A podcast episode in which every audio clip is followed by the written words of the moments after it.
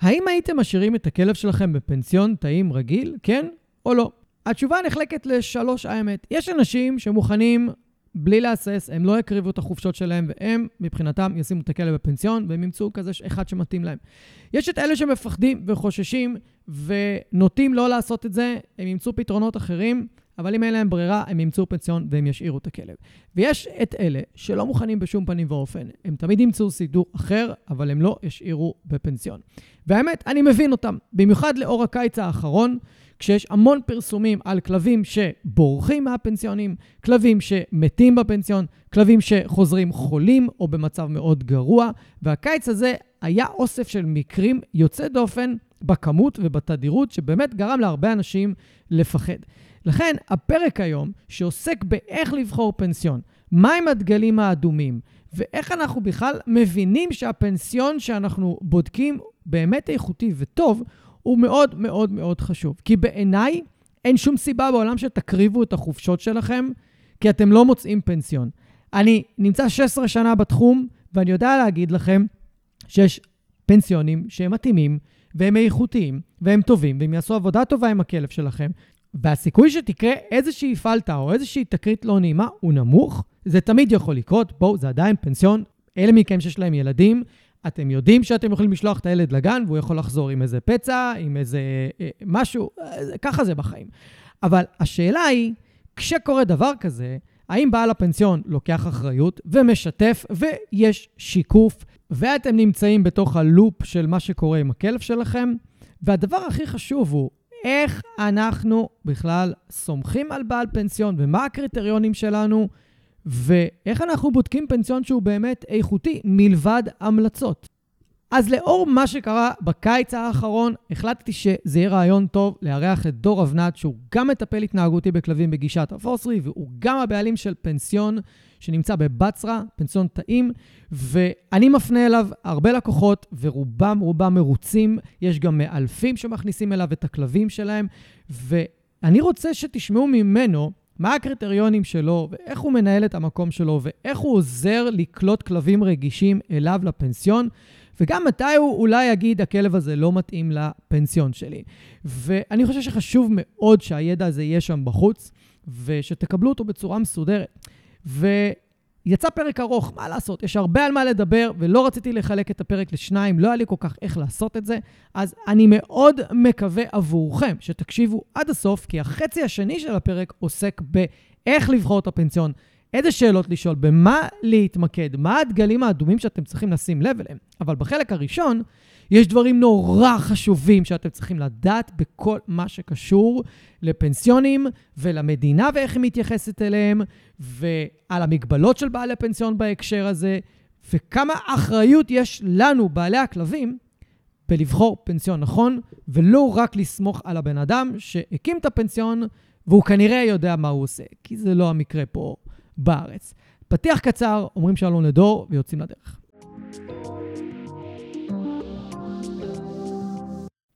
ברוכים הבאים לפודקאסט מחשבות של כלב. שמי גיא תיכון, ואני עוזר לבעלי כלבים להתגבר על בעיות התנהגות מורכבות עם הכלבים שלהם בשיטות המבוססות על תגמולים וחיזוקים בלבד. אני מאמין שחשוב לגדל ולאלף כלבים כיום בראייה הוליסטית, ולא מספיק לגדל אותם בראייה התנהגותית בלבד. אני מעביר תהליכי ליווי אישיים, סדנאות וקורסים דיגיטליים לבעלי כלבים וגם למאלפים שמחפשים להתפתח ולצמוח. בכל יום שישי יעלה פרק חדש בנושא מרתק, דרכו אלמד אתכם להבין כלבים ברמה עמוקה יותר, מה שיסייע לכם לשפר את הקשר איתם ולחיות בצורה הכי טובה ביחד. אם אתם נהנים מהתוכן, אשמח שתשתפו אנשים אחרים שמגדלים כלבים וגם הם יוכלו ליהנות מהפודקאסט.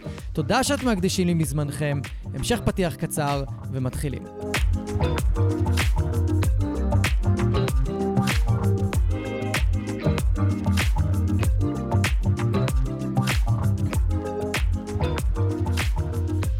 אהלן דור, ברוך הבא לפודקאסט. היי גיא, תודה רבה שאתה מארח. כיף להיות פה. מעולה, מעולה. אה, גם דיברנו לפני הפרק, עכשיו ובשיחת טלפון, ולדעתי הפרק הזה הוא, הוא, ככל שדיברנו עליו יותר, בכל מה שקשור לפנסיונים, איך לבחור פנסיון, איך לשים לב שהפנסיון מתאים, זה נושא פשוט מרתק ממש, והוא מאוד מאוד עמוק. אז כן. אנחנו כן. ניגע היום בעיקר ב... באיך לבחור את הפנסיון, איזה שאלות צריך לשאול, מה לשים לב, יש לך המון תובנות והמון ידע וניסיון, בגלל שאתה, יש לך פנסיון, והיה לך גם פנסיון ביתי, תכף אני אתן לך לספר את הרקע.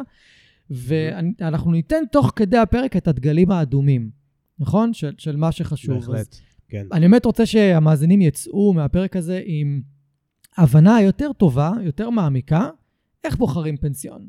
כי כולנו ראינו את הפרסומים בפייסבוק לגבי כל מיני פנסיונים וכל מיני אה, מקומות שכלבים בורחים, כלבים מתים, חס ושלום, כלבים uh, יוצאים חולים מאוד, ואנחנו באמת רוצים שהתופעה הזאת תקרה כמה שפחות, וזו המטרה של, ה, של הפרק. בוא, ספר קצת על עצמך קודם כל, שיכירו אותך ויבינו בכלל מה הקשר שלך לפנסיונים וכולי. בטח, בכיף. אז uh, אני, דרכי התחלתי לפני קרוב לעשר שנים, אה, עם פנסיון ביתי, התנדבתי בעמותות, ומיוזמתי ביקשתי לקלוט אליי כלבים. Mm-hmm. גם אני זוכר שחיפשתי את המקרים היותר מורכבים, כאלה שלא רוצים לאמץ, שחורים, mm-hmm. מבוגרים. אה, ומצאתי את עצמי ככה מתגלגל לתוך הדבר הזה באהבה גדולה, בזיקה גדולה והמון המון סיפוק עצמי. ולמעשה עברו אצלי עשרות כלבים, לדעתי בסביבות בין 40 ל-50 כלבים, כולם מצאו בית, mm-hmm. למעט אחת, mm-hmm. שנמצאת איפ, איפשהו שם. Mm-hmm. ובמקביל אה, גם אה, אימצתי את פפו שלי, את הכלב שלי, את הבוקסר שלי. כן, שזה אנקדוטה, יש לנו כלב עם אותו שם. נכון, זה מעולם לא נתקלתי, אני חייב להודות, אז זה כיף. והוא בוקסר. והוא בוקסר, כן. כן. בוקסר חמוד. בוקסר חמוד, היום בן תשע, ותשע פלוס, ו... אה, ובעצם ככה נכנסתי לעולם הזה, ומצאתי את עצמי מאוד מהר אה, מקים פנסיון ביתי. Mm-hmm. ודרך הדבר הזה התגלגלתי לתוך עולם הכלבים, ונכנסתי לתוך אימון ואילוף כלבים, ורכשתי ידע, גם בארץ וגם בארצות הברית. והיום אני עוסק בתחום, אה, בגישת הפורס פרי חיובי בלבד, כמובן, mm-hmm. ובעל פנסיון. היום פנסיון שהוא לא ביתי, פנסיון אה, תאים, חדרים, אפשר לקרוא לזה. Mm-hmm. אה, הוא נמצא במושב בצרה, ואנחנו בעצם פנסיון שעובד אה, עם כלבים מורכבים, גם לא, mm-hmm. גם כלבים שאין להם שום בעיות. Mm-hmm. וגם כלבים מורכבים ממקום של חרדת נטישה עד לריאקטיביות, תוקפנות, אה, וכאלה גם עם אה, קשיים רפואיים mm-hmm. שהגיעו אליי. אה, והפרק הזה בעיניי הוא פרק מאוד מאוד מאוד חשוב, כי הביקוש לפנסיון הוא אדיר. כן. זאת אומרת, יש... וההיצע נמוך. ההיצע נמוך. אני חייב להגיד שיש לא מעט היצע, אמנם הוא יחסית נמוך, אבל גם בתוך הריינג' הזה יש ביתי ולא ביתי. Mm-hmm. אני חושב שיש המון חוסר מודעות לאיך לבחור פנסיון, איך לגשת בכלל לדבר הזה, וגם בראיית הבעלים של הכלבים. יש להם המון חששות הגיוניות וטבעיות. מוצדקות. ומוצדקות, בהחלט, במיוחד לאור התקופה האחרונה, אבל בכלל, יש אה, המון סיפורים לא נעימים. אה, ומהדאגה שלהם עד לרמת הציפייה שלהם, מה לקבל מהפנסיון, אה, ואיך הכלב יהיה שם מן הסתם. איך יטפלו בו, מה הגישה, אה, ועוד ועוד. אז אני חושב שחשוב לדבר על זה, גם כבעל כלב וגם כבעל פנסיון. לגמרי. ואני רוצה, לפני שאני אכנס לתוך זה בצורה מעמיקה, אני רוצה רגע להגיד לכל מי שמקשיב, בארץ, להקים פנסיון, ברוב המקרים זה יהיה לא חוקי, מבחינת נכון, המדינה. נכון. המדינה לפני כמה שנים החליטה שהיא לא נותנת יותר אישורים נכון. על הקמת פנסיונים, זה fucked up בצורה רצינית מאוד. אפילו הזוי. ואף, ממש, ואפילו סגרו פנסיונים של עשרות שנים. נכון. יש את הפנסיון, פנסיון מאוד מפורסם, כמעט כולם מכירים אותו, של אה, אביבה בכפר רות, וסגרו לה אותו. סגרו לה אותו. אחרי, אחרי טונות של שנים סגרו לה אותו. כאילו, הזיה מוחלטת. הזיה. וזה פנסיון טוב, אני הייתי שולח אליה המון, אני שמחתי עליה. היא נשברה. נכון, היא לא, לא, נכון. אני לא מכיר את כל הסיפור, אבל היא פשוט באיזשהו שלב החליטה שדי, והיא לא מתמודדת עם זה יותר. כן, לצערי הרב, כן. גם אישה מבוגרת וזה, אין לה... למה? והרבה פנסיונים טובים נסגרו. והיום, כשבן אדם רוצה להקים פנסיון, והוא עושה את זה על איזשהו שטח חקלאי, ברוב המקרים זה ללא אישור, זה נכון. מתחת לרדאר, נכון. ובכל רגע יכולים לבוא ולסגור אותו. וזה, החשש המאוד מאוד גדול, אבל זה המציאות שאנחנו חיים בה. לכן, בגלל שהמדינה לא מפקחת על זה, האחריות שלנו בתור בעלי כלבים היא גבוהה פי כמה בלבחור את הפנסיון, לוודא ששמנו את הכלב שלנו במקום בטוח, ולוודא שהבן אדם שפתח את הפנסיון הוא לא איזה סתם בן אדם שהחליט, אה, יש בזה כסף, אני אפתח פנסיון. אני אשים כמה גדרות, כמה תאים, ועוד מעט אנחנו ניכנס באמת לכל הניצן של הבטיחות. והנה פנסיון, בואו תשלמו לי 100-150 שקל ליום ואני אשמור לכם על הכלב, ו- ואנחנו... ויש לנו נטייה לסמוך על אנשים שאומרים שהם מטפלים בחיות. נכון. כי כאילו אנחנו ישר חושבים שהם עושים את זה מתוך אהבה לחיות. נכון. אנחנו יכולים לראות מלא דוגמאות בתחום שלנו שזה לא נכון. אצל כולם, מאלפים, וטרינרים, בעלי פנסיון, דוג ווקרים, כולם. אנחנו רואים שזה לא מתוך אהבה לחיות. לא, זה מתוך כסף קל. כסף קל ועוד כל מיני גורמים, לא ניכנס אליהם. אז לכן, אתם, נורא חשוב לבדוק ולהבין האם המקום באמת איכותי, ואנחנו בפרק הזה נעזור לכם. ועוד משהו קטן שחשוב להסביר זה שאנחנו רואים המון פעמים בכל מיני תוכניות טלוויזיה וזה, את, ה, את, את הפנסיונים שיש להם בארצות הברית. ואז אנחנו באים הרבה פעמים לפנסיון פה בארץ, ורואים את המתקן מבינים איזה פער יש. ומתבאסים. נכון, נכון. מה שקורה בפועל זה עקב, אני אוסיף על מה שאתה אומר, שגם אין תמיכה ממשלתית, מהמם. ובעצם מעבר לזה שאין תמיכה ממשלתית, ממש שמים רגליים כן. ברמה הזאת. אה, זה, זה דבר אחד. דבר גם אם שני... תבקש אישור לא ייתנו לך. לא. לא אתה. צריך uh, לעשות המון המון מהלכים בשביל להגיע לשם, וזה עולה המון כסף, וזה המון המון uh, יכולת נפשית להתמודד עם הדבר הזה. כן. אני יכול להגיד לך שאנחנו שנתיים נאבקנו, שנתיים נאבקנו בשביל פריצת דרך, מהמם. אוקיי? ואז יש את הדבר הזה שהוא מכשול אחד. מכשול שני אה, זה אשכרה space, מקום, מהמם. למצוא שהוא בעלות סבירה, מהמם. שלא תתגלגל ללקוח קצה, כן, שמתבטא ב-100-120 שקלים היומית שמשלמים לכלב. כן. אה, וכן, יש ציפייה לאיזשהו פנסיון רחב ידיים, ענק, אה, אה, שיש מרחבים אינסופיים, כמו שאנחנו רואים באמת בארצות הברית, באנגליה, אה, ואז יש איזושהי, אנחנו נכנסים לאיזושהי פנטזיה של הבעלים, אה, שזה גם מתממש פה בארץ. להגיד לך שאין בכלל כאלו בארץ? מעטים מאוד. יש, הם לא במרכז. הם בעיקר לא במרכז. הם, הם הרבה יותר בפריפריה, ששם הרבה יותר זול להקים כזה דבר. נכון. יותר זול, וגם הפיקוח מצד שני נכון, הוא כמעט אפסי. נכון. אז, אה, אז יש יתרונות, יש חסרונות, אה, אבל יש בסופו של דבר איזושהי ציפייה למשהו שפשוט לא קיים בארץ, שהייתי מאוד שמח לשנות אותו. מהמם. אבל אז זה אומר שהכל משתנה מבחינת העלויות, וזה פשוט נהיה לא סביר, ואי אפשר לעמוד בזה, לא הלקוח ולא הבעלי הפנסיון. כל עוד המ- המצב נשאר ככה. נכון, אם המדינה תתחיל לתת אישורים ומסודרים כמובן, זה ייראה אחרת לגמרי. ברור, בן אדם יבוא ויגיד, אוקיי, נתת לי אישור, אתה לא יכול לגרש אותי מחר. אני אשקיע. חוזה, אני אשקיע. אני אשקיע, בטח, אני אשקיע עכשיו לעשר שנים. נכון, אז נכון. פנסיונים אומרים, מה, למה שאני אשקיע? הם יכולים להעיף אותי מחר. נכון? ו- וזה מוביל אותנו בדיוק ל- ל- לדגלים אדומים שנדבר עליהם, איך המקום נראה. איך בן- המקום נראה, מה בדיוק. ההתייחסות, מה הרקע של הבעלים, אה, אה, האם, טוב, אנחנו תכף ניגע נד- בזה. כן, ניגע בזה. אה, עכשיו, יש עוד, אה, אנחנו נדבר רגע, לפני שנגיע לכל ה... איך לבחור את הפנסיון, אנחנו רוצים רגע לדבר על כמה נושאים שהם חשובים, לכן אנחנו עוברים על זה. יש פנסיונים שלא מחתימים אותך על חוזה. נכון, תביא את הכלב, אין חוזה. נכון. מה הבעיה עם זה שאין חוזה? קודם כל, אין שום, אה, שום אה, הסכם הדדי בין, הכל, בין הבעלים של הכלב לבעל הפנסיון, כלומר, הסכם של שירות. של שירות, Mhm. כן. זאת אומרת, תיאורטית, אני יכול לעשות מה שבא לי, מהמם, ואתה לא יכול לעשות לי כלום. מהמם, אין בינינו שום התחייבות. זה דבר אחד. אה, דבר שני, אה, ביטוחית, אם עכשיו אני כבעל פנסיון, חלילה קרה משהו לכלב, ואתה הלקוח רוצה לתבוע אותי, אה, אין לי יכולת הגנה על עצמי, אתה בעצם, אני באופן אישי מתמודד מולך, ואין לי שום מטריה שמכסה אותי.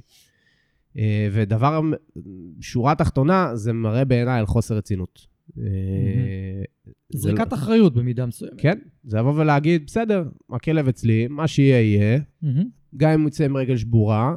לא מעניין אותי, מה אכפת לי? אתה תשלם לי את הכסף עבור הפנסיון, ושלום על ישראל. כן, אבל אתה יודע, יכול בן לעבור איתכם, מה עכשיו חוזה, זה עולה כסף, עורך דין, נסתדר, כאילו יקרה משהו, נסתדר, אתה יודע. אתה מכניס את הבן שלך. אתה מכניס את הבן שלך לגן, או את הבן שלך לבית ספר, אתה לא, לא עובר איזושהי טופסולוגיה, איזושהי בירוקרטיה. אין לי ילדים, אני לא יודע. אז, אז, אז אני כן, אני מכניס את הבן שלי לגן, אני מקבל חוזה, אני. משלם מקדמות, אוקיי? וואלה. מה שבפנסיונים, בהרבה מהם זה לא מתקבל, או בעיני הלקוח, בעיני הבעלים, תוהים למה אני צריך לשלם בכלל מקדמה, למה יש תנאי ביטול. של שריון, כן. כן. נכון, נכון. כן, ואז אם אני מבטל, אז אני יכול לבטל. זה לא... ושוכחים שאם מזמינים בבית מלון, מלון, אז יש לך תנאי ביטול. מהמם. אז, אז ב, זה גם מהמקום הזה. אני חושב שזה אחד הדברים החשובים ביותר, גם בפנסיון וגם בתהליכי אילוף, אגב, ככה... כן. אה, נכון. אני מבחינתי, מה, ש... מה שהחוזה בעצם עוזר, הוא עוזר לי בתור לקוח לראות איך המקום מייצג את עצמו. מה הוא כותב בחוזה? כי אני נתקלתי בחוזים שכתוב שם שהפנסיון פטור מכל אחריות ואי אפשר לתבוע את הפנסיון על שום דבר. זה לא קביל בבית משפט, דבר ראשון. דבר שני, זה אומר על המקום שלא משנה מה יקרה, אתם תצטרכו לרדוף אחריו, לריב איתו, להתפוצץ איתו בשביל לקבל החזרים על דברים מסוימים, או שייקח אחריות על משהו, זה כנראה יצטרך לעבור בבית משפט, זה פשוט זריקת אחריות מוחלטת. ואם מקום מסוגל לפרט במידה מסוימת, הרי אי אפשר לפרט את הכל, אבל הוא נותן איזושהי הרגשה של, אוקיי, יש עם מי לדבר, יש פה איזושהי לקיחת אחריות מסוימת, אז זה כבר נותן תחושה הרבה יותר טובה לגבי המקום. מסכים. ואם אין חוזה, זה בכלל לא... אין מה לדבר. מסכים, זה כמו לשים רכב בחנייה, ובעל החניון פוטר את עצמו מכל אחריות. שאגב, רוב החניונים כן. כן? פ- פוטרים את עצמם. פוטרים את עצמם מכל אחריות. יפה, אבל אז מה, בגלל ש... הכלב שלך הוא רכב? גם, אבל בגלל, שפנס... בגלל שחניונים, כולם פוטרים את עצמם, אין לך מה לעשות. מה, אתה תלך לחניון יותר טוב במרכאות? לא. לא. לא. אבל פה יש פה לנו... יש לך. בדיוק. נכון, פה פה יש אלטרנטיבה. אז כן חשוב לבדוק שיש חוזה. אנחנו לא ניכנס לניואנסים של חוזים, זה לא הפרק. אבל תקבלו איזושהי הרגשה מ- מהחוזה עצמו, מאיך הוא מרגיש לכם. זה נש- זה נ- נשמע לכם הגיוני? נכון, זה ייתן קנה נשמע מידה. לכם סביר? אה, אם לא, אז לא. וכל אחד יש לו את הקריטריונים שלו, נכון? נכון, מסכים. לכל אחד יש קריטריונים שלו. אני יכול להגיד באופן אישי על הפנסיון שלי, יש קטגוריות שבהן אני לוקח אחריות מלאה מהמם, על אופן הטיפול בכלב וגם מהפן הכלכלי, מהמם, שבעצם אני אה, אה, לוקח וסופג עליי, ויש מקרים שלא. אני מאמין שלא ניכנס לכל מקרה וכל סוג, אבל יש דברים שבעיניי, אם הפנסיון לא לוקח אחריות, אז בשביל מה אתה פה? מהמם, למה משלמים לך? אוקיי? אה, ויש דברים שיכולים לקרות ממשחק, או ממשהו עצמי, או מלחץ, שהם לאו דווקא באחריות הפנסיון, ובעיניי זה משהו שהפנסיון לא חייב לקחת אחריות, אם הם רוצים, קטונתי. מהמם. אבל בעיניי אה, יש גם ציפייה מצד הבעלים, שכל דבר שיקרה, אז הפנסיון יספוג על עצמו. אז זה משהו שאנחנו אולי קצת נרחיב עליו, ו... ו... כן, בוא, האמת שרציתי שעכשיו נדבר על זה, כי, כי, זה, תחום. כי זה תחום אפור. נכון, אתה... יש דברים שהם יהיו באחריות פנסיון. נגיד עכשיו הכלב שיחק בחצר, קיבל ביס, אחריות פנסיון. חד משמעית. הכלב שיחק בחצר, נפצע מגדר, אחריות פנסיון. כן, אה, הכלב, אה, לא יודע מה, הוריד משקל, יש כאן איזושהי אחריות מסוימת של הפנסיון, נכון, אבל... ויש פה- תחום- בדיוק, וזה התחום האפור. נכון. כי אותו- יכול להיות שהכלב בלחץ גדול מדי. נכון. כן. אבל אז גם נשאלת השאלה, אם הוא בלחץ גדול מדי, אז האם בכלל להכניס אותו לפנסיון נכון. מלכתחילה? ואם החלטנו להכניס אותו לפנסיון, האם זה סוכם מול הבעלים? האם הבעלים מודעים למצב הנפשי של הכלב? מהמם, אז uh, זה משהו שצריך לדבר עליו מול הבעלים ושיהיה מוסכם. לגמרי. Uh, כי יש כלבים, גם אתה יודע את זה, שהם יכולים לאכול ולאכול מאוד יפה, נכון. ולהוריד במשקל, ולא מבעיות רפואיות. נכון. אז uh, זה. משהו... כן, סליחה.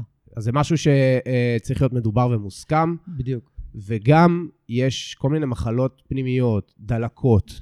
אה, כאלו ואחרות שיכולות אה, אה, להיגרם מהפנסיון עצמו. מהמם. לאו דווקא בזדון, אלא פשוט קורה, קורה. כמו שילד נדבק בגן. נכון, ואז גם פה זה תחום אפור, כי צריך להבין מהי האחריות של הפנסיון ומה היא לא. כי יכול להיות, דוגמה, כלב שהגיע עם איזושהי מחלה מהבית והדביק את הפנסיון. מהמם. האם הפנסיון אשם או לא אשם? זאת סוגיה שזה, שהיא היא תכלס לא, אה, לא ממומשת עד הסוף. זה תמיד איפשהו כן אשם, לא אשם, מי לוקח אחריות ומי לא, אה, וגם מאוד קשה להוכיח את זה.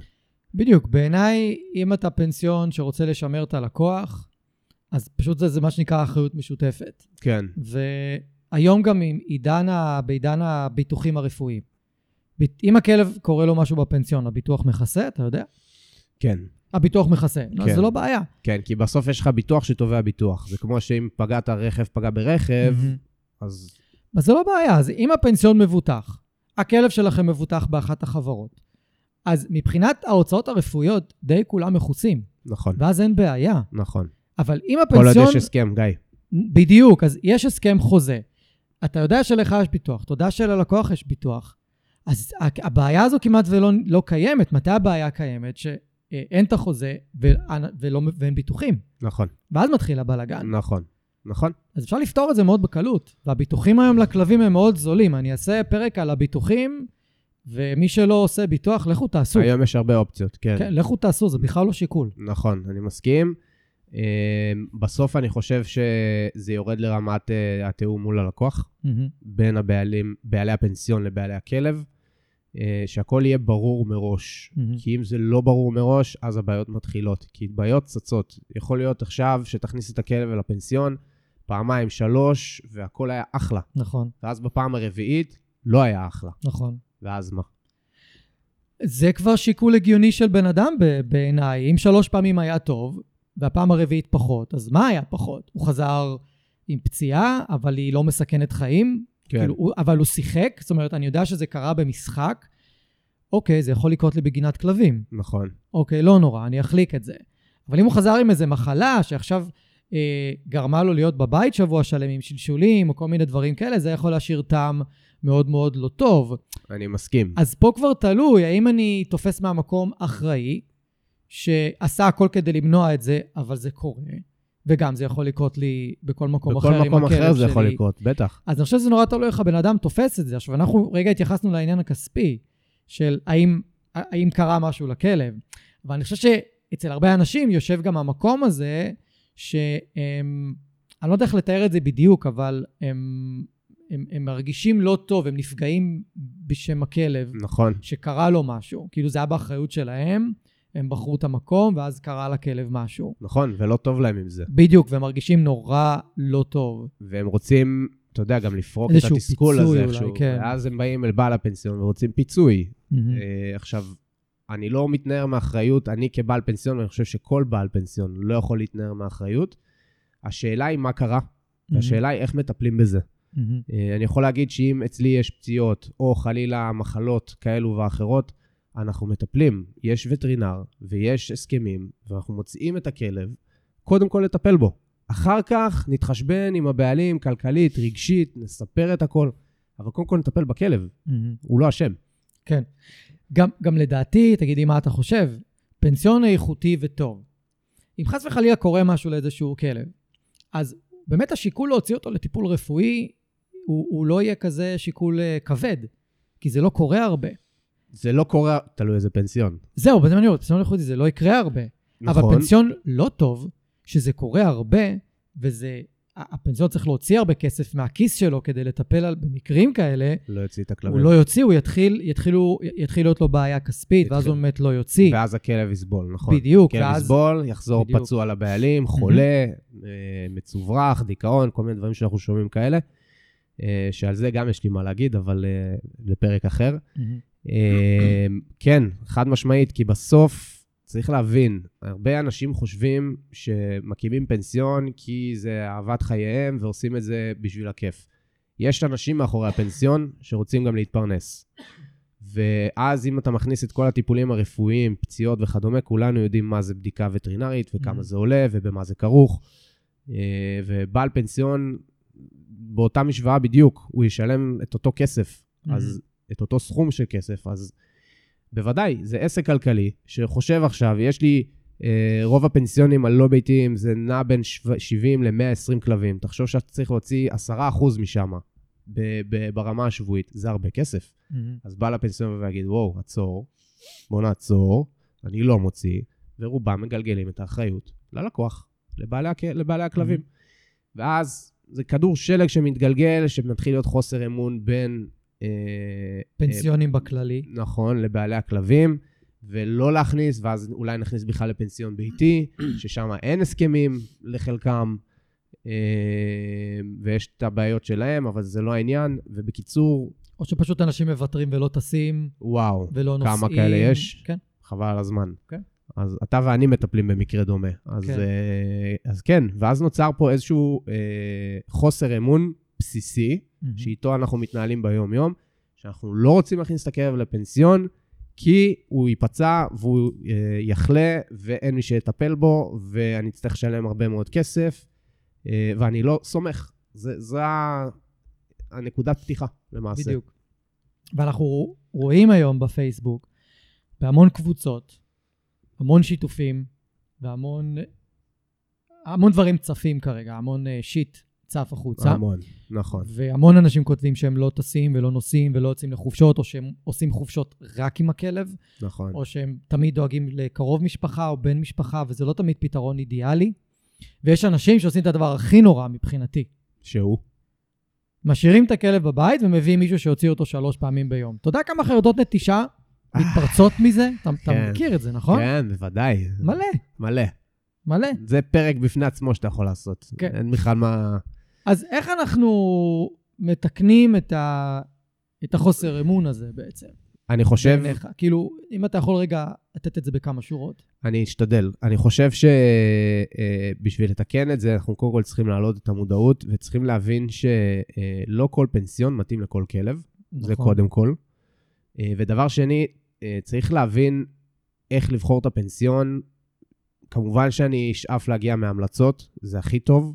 אה, ואם לא, אז לעשות את הסקר שוק הכי טוב שאני יכול, ולשאול שאלות, לראות בעיניים את הפנסיון, אה, לראות שיש הסכם שירות, אה, להבין מה ההתנהלות של הפנסיון, כמה כלבים יש בפנסיון, איך מחלקים את הכלבים, כן בידודים, לא בידודים, איך הם ישנים. אה, אם כל הדברים האלה לא שקופים מבעל הפנסיון, הייתי נזהר, מהמם, אפילו מאוד. כן, כי אין לך יכולת לדעת, אתה שם את הכלב והולך. נכון. זה, זה לא כמו שיש גן ילדים שהוא עוד מצולם ואתה יכול לדרוש צילומים, פה זה לא עובד. יש לך צילומים בגן של הילד שלך? כן. וואלה, זה חדש. זה לא שהיא מפרסמת ונותנת, אבל כן. אם אתה תדרוש את זה, היא, היא תראה לך עד חלקים מסוימים. ואצלנו, ובמתקן כלבייה, בפנסיון, זה לא יכול להתממש. ככה שאם אין, ש- סליחה, אם אין שקיפות, אני חושב שזה הדגל הראשון שהיה מתנוסס, ואולי אפילו לא הייתי נכנס לפנסיון. זאת אומרת, הייתי הולך למקום אחר. בעיניי מה שאמרת הוא הדגל האדום הכי, הכי גדול. שאם בעל הפנסיון מתחמק מלתת תשובות ולהראות ולשתף ולשקף והוא, והוא לא סבלני, כאילו, כאילו מבחינתו זה, מה, פנסיון, תשאירו את הכלב, מה הסיפור, מה אתם דואגים, מה אתם כל כך... כאילו, הוא זה זורק... כלב, הוא יסתדר. כן, הוא זורק את הלחץ עליכם, והוא לא מרגיע אתכם תוך כדי שיחה, והוא סבלני, כי... כי ה- ה- החוסר אמון הזה, או הפחד הזה, יש לו סיבה. נכון. אנשים נכווים, ממש נכווים ב- ב- בשנים האחרונות מפנסיונים. הרבה מזה בגלל המדינה. הרבה מזה הרבה בגלל מזה בגלל המדינה, המדינה. הרבה מזה בגלל המדינה, לצערי הרב, ו... וחלק לא מבוטל מפשוט אה, בעלי פנסיון, שאין לי מילה אחרת להגיד את זה, עושים שטויות. ו... ופוגעים בכלבים בסוף, גם בבעלים, אבל קודם כל צריך לזכור שיש פה כלב, והוא הראשון שייפגע, הוא, הח... הוא החזית למעשה. ולצערי, יש לי לא מעט לקוחות שהגיעו פגועים, שהגיעו אליי כבר אצלי בפגישה, ההתחלה היא, אנחנו לא מאמינים לך, דור. כן. תוכיח את עצמך, כן, ואז אולי תצליח לקלף איזה קליפה אחת. כן. אז זה, זה, זה הנקודה פתיחה שלי בהרבה מאוד מקרים. ואז אה, מה אתה אומר לאנשים כאלה? אני מסביר להם, קודם כל, מי אני, איך אני מתנהל, אה, איך הפנסיון מתנהל, אה, אני נותן להם רקע על הצוות שלי, אה, אני מראה להם חלק מהפנסיון, יש חלקים שאני לא יכול להראות, גם ביטוחית וגם, נאמר את האמת, אני מכבד את מקומם של הכלבים. כן, חשוב לציין, אם נכנסים אנשים לתוך הפנסיון, מתחיל בלאגן. מתחיל בלאגן. כן. אין, אין, ואנחנו רוצים שהכלבים ינוחו. חד משמעית. ואני מקבל את, ה, את הלקוחות החדשים להתרשמויות בין השעות, שאני יכול באמת להכניס אותם פיזית. כי אחר כך כל הפנסיון בעבודה, זה לא כמו להגיע לגן ילדים, שאתה יכול לנהל רגע את הילדים ולשים אותם בצד. זה לא עובד ככה עם כלבים. כן. אז אני מתמרן בין השעות ומביא את הלקוחות לתוך הפנסיון כמה שאני יכול, מסביר להם בצורה מפורטת על איך הפנסיון מתנהל, ומה הסדר יום שלו, אוקיי? מה הגישה שלנו ואיך אנחנו מטפלים בדברים, הן מבחינה וטרינרית והן מבחינת שילובים. איך הכלב משתלב, איך אנחנו עושים את תהליך השילובים אה, בפנסיון, ומסביר להם קצת על אה, הרגלות, מהמם. שזאת נקודה שהיא בעיניי אולי הכי קריטית לפנסיון. כי אם אנחנו לא נרגיל את הכלב ונצבע לו את הפנסיון הכי ורוד שאנחנו יכולים, אנחנו מתחילים במינוס. כן. ואז המינוס הזה הוא קשה. מהמם. אז לכן אה, אני פורס בפניהם הכל, אני מראה להם אה, איך נראה חדר, יש לנו בפנסיון שלנו חדר משותף, שכלבים ישנים ביחד, וחדר אישי, או תא, אתה יכול לקרוא לזה איך, איך שנוח לך. אני מראה להם איך זה נראה, בגדול. זה מה, זה, שתבינו, מה שנקרא תיאום מול, מול הלקוח. אה, ואז בוא תחליט, החלטה שלך לגמרי. ואני מסביר להם איך אנחנו פועלים בשביל להרגיל את הכלב לאותו תא או חדר משותף. כי רוב הכלבים, מה לעשות, ייכנסו לשוק, אם לא נעשה את זה בצורה נורמלית. מהמם. אז uh, אנחנו, אני חושב שזה משהו שהוא must בפנסיון. זאת אומרת שאתה... לא ביתי. כן. זאת אומרת שאתה פשוט מכניס אותם לתוך התהליך ומראה להם כמה שיותר מהפנסיון שאתה יכול, כדי שהם. שהם, יקבלו, שהם יקבלו ביטחון, חד משמעית. ופשוט משקף להם איך התהליך הזה נראה, ו... ואז מפה אתה מקווה שהם מספיק ישמחו ומספיק יקבלו ו... נכון, ויזרמו. נכון. במידה והם מקבלים את זה, אה, אז אנחנו בעצם עוברים לשלב הבא, שהוא יום הרגלה. אה, אני מחייב, גם אם זה הכלב הכי נינוח, הגיע אליי לקוח עם גולדנית מהממת, כלבת שירות, שהוא נתקע והוא היה צריך סידור, והוא אמר לי, דור, היא לא צריכה הרגלה, היא מושלמת, היא נינוחה, אני אומר לך, לא, לא צריך. אמרתי לו, אני מאמין לך, ובכל זאת, אתה לא תהיה בארץ, הכלבה תהיה באחריותי, ואם עכשיו יש איזושהי בעיה, מה אנחנו עושים? מהמם. מה? אה, ובסופו של דבר הכנסנו את הכלבה ליום הרגלה, וזה, וזה פשוט עזר לה. אז נכון, היא, היא, אולי תאורטית היא לא הייתה חייבת, מהמם. אבל זה רק מוסיף, זה רק עוזר. אז התהליך הזה הוא מבחינתי חובה. ומי שלא רוצה אותו, אני לא מקבל את הכלב. וואלה. כן. ברמה זה כזאת. אני ברמה כזאת. אה, אני לא מקבל את הכלב, אה, ואנחנו בעצם עוברים לתהליך של יום הרגלה. אני מסביר ללקוחות שלי איך אנחנו עושים את זה. אני לא יורד איתם לדקויות, אבל אני נותן להם איזשהו קו מתאר, ואני מעדכן אותם תוך כדי תנועה. בין אם זה סרטונים או תמונות, אבל זה תמיד יהיה גם במלל. הם מקבלים הודעה, תקשיבו, הכלב לחוץ, אנחנו עושים כך וכך, זה עבד. הכלב לחוץ, זה לא עובד, אני שוקל עוד יום הרגלה. אגב, אם כבר זה צף, אני מגביל את ימי ההרגלות, אה, את כמות ימי ההרגלות, למעט מקרים קיצוניים. אני חושב שאם ניסינו פעמיים, מקסימום שלושה ימי הרגלה, אה, וזה לא עובד, אני חושב שהפנסיון לא מתאים, מהמם. או משהו שאנחנו עושים לפחות לא עובד. מהמם. ולכן, אה, גם פה אני משחרר ואני אומר, חבר'ה, אני מתנצל, לא הצלחנו, ואנחנו לא מתאימים לכם. הכלב מקסים, אה, וזה הוא, ואנחנו לא יכולים לטפל בו. מהמם. אני מודה שלא קרה לי הרבה, אבל קרה. ולחצנו יד בחיוך, כן. ונתתי להם המלצות ללכת למקום אחר. ואני שמח על כך, כי בסוף אה, זה קלישאתי נורא, אבל זאת האמת. יש כלב פה, כן. ואני לא רוצה לראות כלב שמגרד את הדלת בתא ויכול לפצוע את עצמו, מהמם. אה, או כלב שכל היום מיילל ובוכה, אה, או כלב שנמצא בסטרס תמידי, גם אם הוא לא מגרד את הדלת. כן. אתה יודע, אנחנו יכולים לראות את זה הרי. כן, הוא שוכב בצד, כבוי כולו. כבוי כולו, כן. לא אוכל, כן. אה, לא, לא, אפילו לא חוקר את השטח, לא כן. מרחרח, בקושי שותה. לא כן. רוצה את זה, למה? נכון. בשביל להתפרנס? לא תודה. כן. אני רוצה לישון טוב בלילה, אז אה, אה, ההרגלה היא קריטית. היא קריטית. אם פנסיון לא עושה הרגלה, זה מבחינתי גם דגל אדום, אגב. אז uh, זו סוגיה שבעלי לקוחות, בעלי כלבים, צריכים לשים לב אליה. ואפילו לדרוש אותה. כן, ואני אחדד פה איזושהי נקודה, שהרבה פנסיונים יגידו, לא, אנחנו נעשה את ההרגלה, זה בסדר, תשאיר אותו כאן, ואנחנו נעשה לו את ההרגלה. אבל אז מגיע דגל אדום אחר. איך אתם עושים את ההרגלה? נכון. איך אתם מכירים לו את שאר הכלבים בפנסיון? איך אתם מתנהלים? אם זה כלב שהוא תוקפן לאנשים, ואנחנו יודעים שיש לו היסטוריה עם אנשים, כן. אז איך אתם שמים לו רצועה? איך אתם שמים לו... מה אתם עושים? איך אתם מוציאים אותו מהתא? איך אתם מעבירים אותו את המסדרונות של הפנסיון?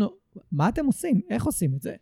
ואז הרבה פעמים אתם, אנחנו, אתם יכולים לשמוע תשובות שלא, תסמכו עלינו, אנחנו עושים את זה הרבה זמן, אנחנו יודעים מה אנחנו עושים. אני לא מפקפק בזה, נכון, סביר להניח, אם הפנסיון קיים הרבה שנים, אז אתם באמת יודעים מה אתם עושים. כן. אבל לא בטוח שמה שאתם עושים ואיך שאתם מרגילים, משרת את הכלב שלי בטווח הארוך. נכון. כי צריך כמובן לזכור, כל מי שנוגע בכלב שלנו, משאיר חותם ומשפיע עליו, ויכול לגרום לנזק. נכון, מסכים. ואני לא רוצה לנסוע לחופש של שבועיים, אם יש לי כלב רגיש, שיש לו את הנטייה הזאת עם אנשים, לא רוצה לחזור אחרי שעה, אחרי שבועיים, לרגרסיות מטורפות, וזה קרה ללקוחות שלי. היו לי לקוחות שהכניסו את הכלבה שלהם לאותו פנסיון שהם שמו אותה כשהייתה גורה. אוקיי. וזה פנסיון גדול, עם uh, חצרות מאוד גדולים, והכלבים מסתובבים המון ביחד. וכשהייתה גורה, הייתה משחקת עם כלבים, אבל היא עברה שינוי מאוד גדול. היא כבר לא משחקת עם כלבים, כשהם הכניסו אותה. הם אמרו להם, אל תשימו אותה יותר מדי עם כלבים, תשימו אותה עם מעט, תשימו אותה עם כלבים שהיא מסתדרת איתם, ו- והיא לא מסתדרת עם כלבים, היא השתנתה. והם החליטו שהם מחנכים את הכלבה. אה. זאת ההרגלה שלהם, אתה מבין? כן. בגלל זה אני אומר, אתם חייבים לדעת איך הם עושים את ההרגלה. והם שמו אותה עם הרבה כלבים, והיא כמובן תקפה אותם. אז. מה הם עשו? התחילו לתקן אותה, התחילו להעניש אותה, התחילו לאלף אותה. אז היא הייתה בתהליך חילוף ולא בפנסיון בדיוק, מי. ביקש מכם בכלל? כמה מקרים כאלה יש? חזרה הביתה, אחרי שבועיים או שבוע שהייתה שם, הם מתקשרים לי, גיא, תקשיב, היא תוקפת כל כלב, אנחנו לא יכולים ללכת ברחוב. וכל זה מלהכניס את הכלבה לפנסיון. כן, מה, כאילו... כל מי מה בי- שביקשנו שתשמרו ותטפלו בה. מי ביקש מכם? נכון. מבין, עכשיו הם צריכים לשלם לי כסף כדי לעזור להם לטפל ברגרסיה הזאת. מזל שהם לקוחות מאוד ממושמעים, והם נכנסו מיד לעבודה ולא חיכו עם זה, התקשרו אליי כאילו באותו יום או למחרת. והצלחנו אחרי שבועיים לאפס את הכלבה מחדש. אבל למה אני צריך לעבור את זה? רק בגלל שהפנסיון חושב שהוא יודע יותר טוב ממני, ומהמאלף שלי, שאני אמרתי להם כאילו מה הכלבה צריכה, וזה לא נעשה בתיאום. עכשיו, לפעמים לי ולך, נגיד, שאני מפנה אליך לקוחות, כן. ואני אומר לך, תקשיב, יש כלב שצריך זה וזה וזה, אני צריך את זה וזה וזה. הוא אומר לי, גיא, תקשיב, פה הוא אחרת. נכון. פה הוא מתנהג אחרת, אני יכול לעשות שילובים אחרים. קרה לנו כבר, בדיוק, נכון. אוקיי, בסדר, אז סבבה. שמעת מה אני אומר, וה- שמעת מה הבעלים אומר. ועדיין אתם מעודכנים. בדיוק. ו- גם אתה, בגלל כן. הקשר שלנו, אבל גם הבעלים, נכון. שאמרו לי, תקשיב, דור, אל תשלב אותו עם כלבים קטנים, Mhm. ואז היה מקרה כזה, ואז אמרתי להם, תקשיבו, אני חושב שאפשר, במגבלות כמובן. אה, האם אתם מאשרים? כן. כן או לא, החלטה שלכם. אמרו לי כן, עשיתי. היו לי מקרים שאמרו לי לא. לא עשיתי. אני יכול לתת עוד דוגמה של בעלים שמאוד מאוד קנאים וצ- וצמאים לכלבה שלהם, אה, ודואגים לנו מאוד, מכבד את זה, וביקשו ממני, דור, אה, אני לא רוצה שתהיה עם יותר משלושה כלבים בחצר. מהמם. אצלנו בפנסיון אנחנו עושים שילובים של עד שישה כלבים, מהמם. אוקיי? אה, אין ספק שאני כאותי כבעל פנסיון, זה מגביל אותי. כשמציבים לי את הגבול המספרי הזה. אבל האם אני, כשאני הסכמתי לקבל את הכלבה, אני התחייבתי ללקוח, אוקיי? מעבר לזה שאני גם מוכיח לו, אני עושה את זה בפועל, אוקיי? אה, הוא הסביר לי את משנתו ולמה הוא מבקש את זה. קיבלתי, למרות שאני ככה בסוגריים לא מסכים, אבל זה לא משנה. בדיוק, מה שהלקוח מבקש. חד משמעית, והכלבה יצאה עם עד שלושה כלבים בחצר, נקודה. וגם כשאתה דיברת על uh, כל הנושא של uh, הכלבה שעברה שם תיקונים וח, וחצי אילוף וכדומה, זה גם משהו, אגב, שאני מסביר ללקוחות, ואני חושב שיש עוד בעלי פנסיונים כמוני שעושים את זה, שהכלב לא נכנס לפה ל, לשום תהליך חילופי, מהמם. הוא לא עוזר בתהליך חילופי כדיקוי. וואו, בוא, כמה כאלה עושים את זה. וואו, וואי, שאתה- אני שכחתי מהנקודה הזו לגמרי. אתה שם כלב בפנסיון, ופתאום אחר כך אתה מגלה שהוא היה דיקוי ב- באיזה קורסי אילוף ל- חד לכלבים וחלק, אחרים. נו בטח. אני, זה משהו שאני אומר אותו ללקוחות, גם אם לא שואלים, זה משהו שאני אומר. הכלב פה בפנסיון, וזהו. הוא לא משמש אותי כ- כעבודה ועזר או משהו כזה.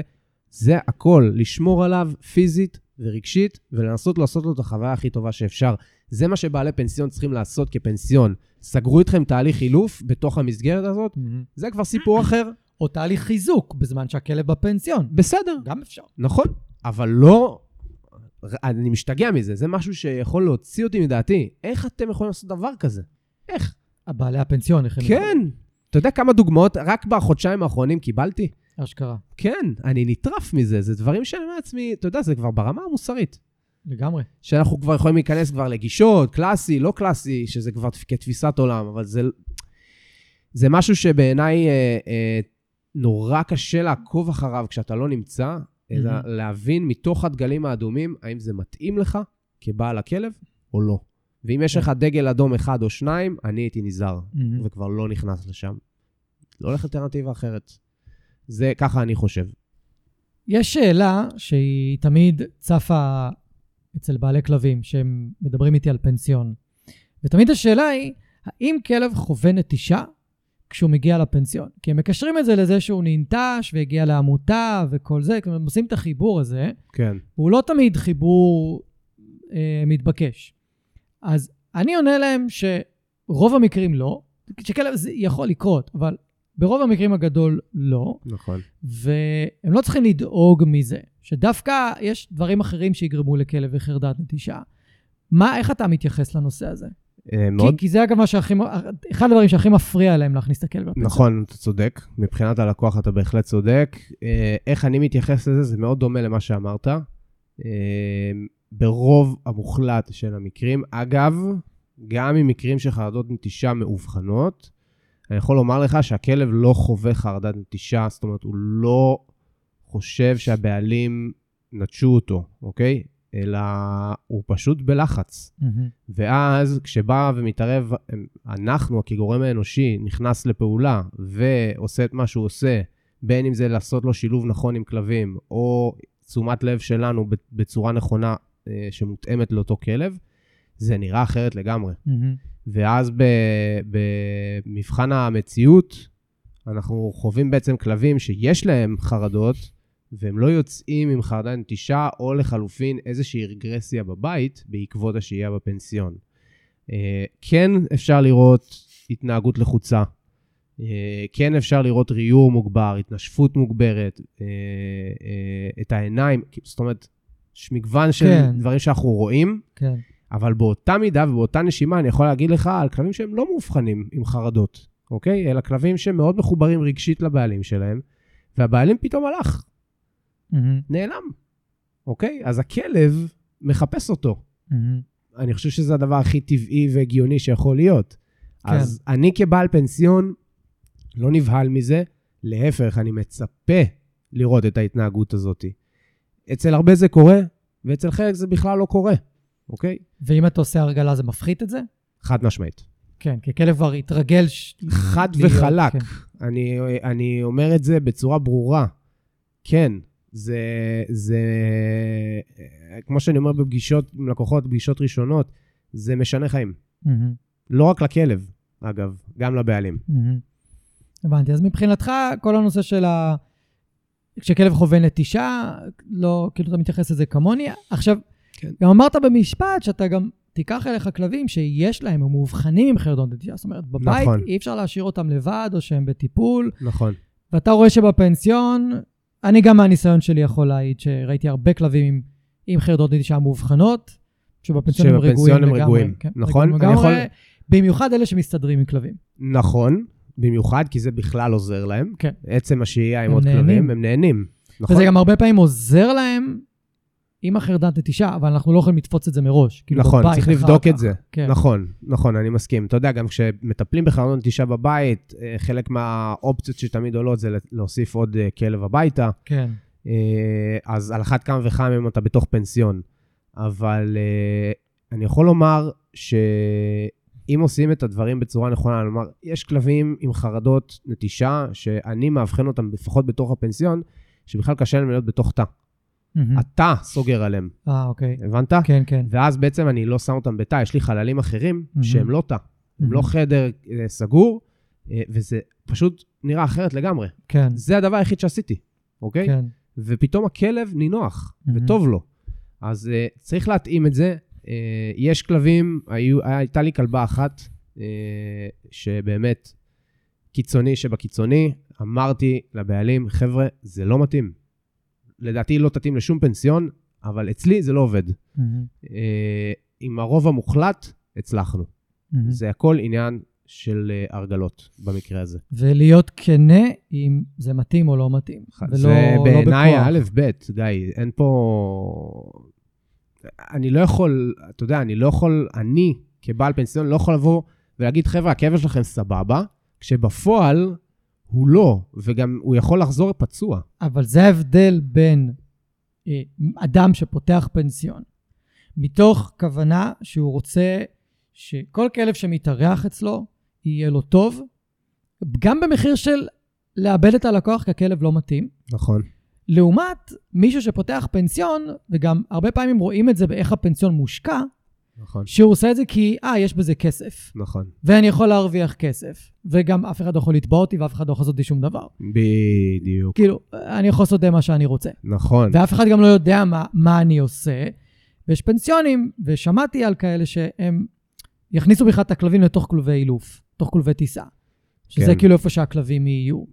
אז יש כל אז מיני... איזה מין פנסיון זה גם, אתה מבין? נכון, לכן אנחנו עושים את הפרק הזה. אז צריך להבין שהבן אדם שאתם שמים את הכלב אצלו, מרגיש לכם כאוהב כלבים, רוצה לעשות כלבים, הוא פתח את הפנסיון כי, כי הוא נהנה מזה, כי הוא אוהב את זה, או כי זה מדבר אליו, ולא כי, אה, יש בזה כסף. נכון, נכון. ואם יש לכם כלב עם חרדות, אתם חייבים לעשות תהליך הרגלה מסודר, ו, אה, ואם צריך גם להיות עם בעל הפנסיון שם, כן, ש... בחלק מהזמן. שנדבר על זה בהמשך. כן. אוקיי. בחלק הזה של הפודקאסט, אני רוצה שנעבור על, ה...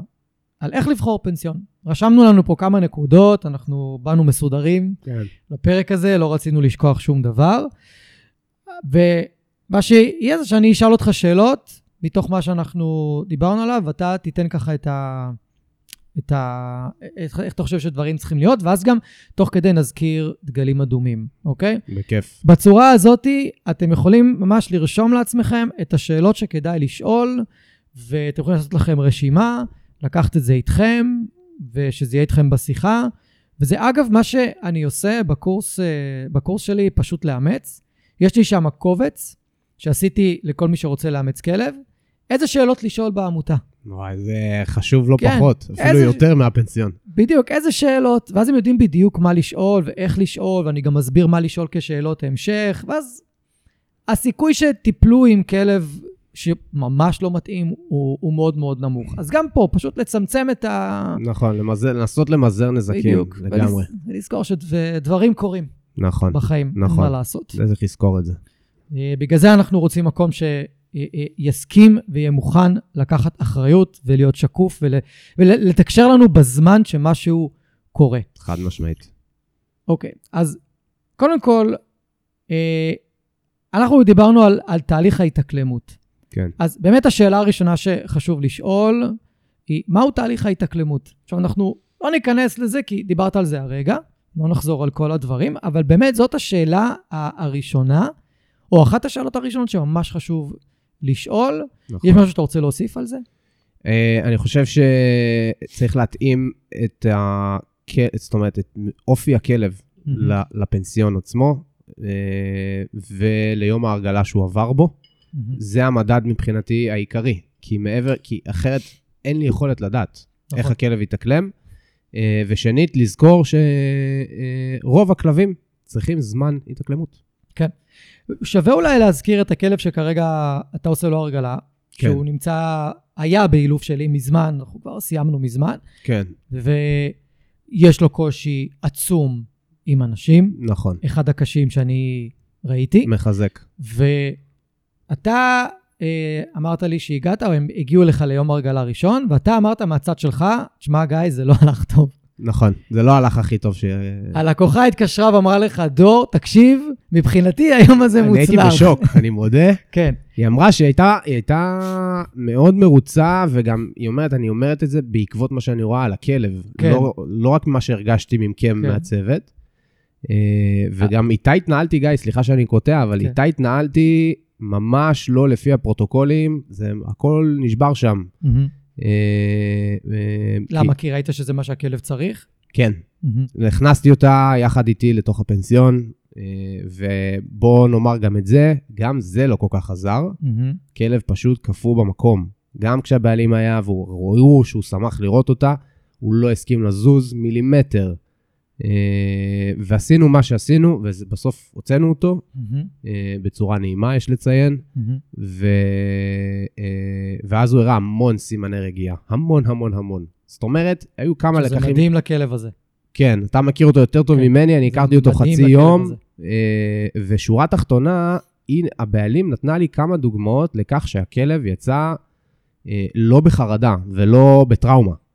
אה, לעומת מקרים אחרים שהיא ניסתה לעשות דברים, וגם אמרה לי, דור, בסוף אה, יותר קל לו עם נשים, מהמם. פחות עם גברים. אה, ועם כל זה הוא הסכים לעבור לידך, להתחכך בך, להתנער לידך, אה, ואפילו הראה לי איזשהו סימן של רצון לאיזשהו מערכת Mhm. יחסים, וזה מקרה קיצון, מהמם. זה לא מקרה רגיל, וזה משהו שהצפת בחוכמה, כי יכול להיות שהפנסיון לא מתאים לו, מהמם. ובגלל זה ההרגלה היא קריטית. זה כן. משהו ש... והבעלים עודכנו לאורך כל הדרך, מהמם. ובסוף זאת תהיה החלטה שלהם. נכון. עכשיו, אני העליתי את המקרה הזה כי אנחנו כבר מנסים כמה חודשים להרגיל אותו לדוגסיטר, וזה כן, אני לא יודע, עובד, זה לא עובד. ולא עובד עם הכלב הזה, ואין שום סיכוי בעולם להשאיר אותו בבית ולהביא מישהו שיוציא אותו, לדעתי הוא פשוט יתקוף את הבן אדם. נכון. אה, אולי אם זאת תהיה אישה, לא, אבל אי אפשר לסמוך על זה, כי הם כבר ניסו בעבר ו- וזה לא עבר כל כך טוב.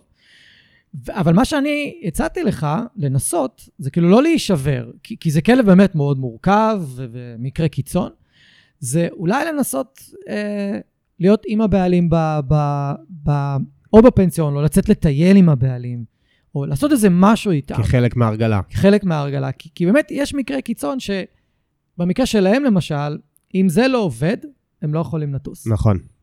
היא גם לא אמרה לי את זה. כן. היא אמרה לי את זה במפורש. זהו, ואז אני חושב שבמקרה הזה, יש לנו איזושהי קצת אה, לגיטימציה, במיוחד שהמפגש הראשון אמרו לך מהצד שלהם שזה עבר טוב, אוקיי, בוא ננסה עוד פעם, פעמיים, בוא, בוא, בוא נראה, אולי, אולי נצליח, אולי, אולי איזה משהו ישתחרר לכלב. עכשיו, אני מכיר אותו, ואני יכול להגיד לך ש... לפעמים מהניסיון שלי, כי כן משהו יכול להשתחרר אצלו. אני גם יכול מאמין. להיות משהו כזה. אני גם מאמין, לכן אמרתי שחרגתי מהגבולות איתה, מהמם. כי אני מציב לזה גבול באיזשהו שלב, ואני חושב שכל בעל פנסיון צריך לעשות את זה, שאם הכלב לא מתרגל בכל פעולות שניסיתם לעשות, אה, תוך יומיים, שלושה ימי הרגלה, שהם אגב לא צריכים להיות ברצף כן. בעיניי, עדיף לא, אה, עדיף שלא. עדיף בדיוק שלא, צריך לרווח את זה. אה, אז אם זה לא עובד, אני פשוט, בצורה מאוד פשוטה, הפנסיון לא מתאים לכלב. כן. למה לא לעשות את זה בכוח, חבר'ה? אז, כן. אה, אז אצלה, במקרה הזה, זה המקרה קיצון שאני מדבר עליהם, שאין להם ברירות, אין להם אופציות, הכלב כן מראה סימנים כאלו ואחרים, מהמם. פשוט צריך זמן והמון סבלנות. זהו, ופה גם צריך אנשים שיודעים לראות את הסימנים האלה, אבל זה כבר... זה כבר משהו, כן, אחר, זה כן. כבר עניין אחר. אוקיי, אז דבר ראשון זה מה התהליך ההתאקלמות שנהוג בפנסיון. וחשוב שתשאלו ותבררו ותהיו מעודכנים לגבי העניין הזה.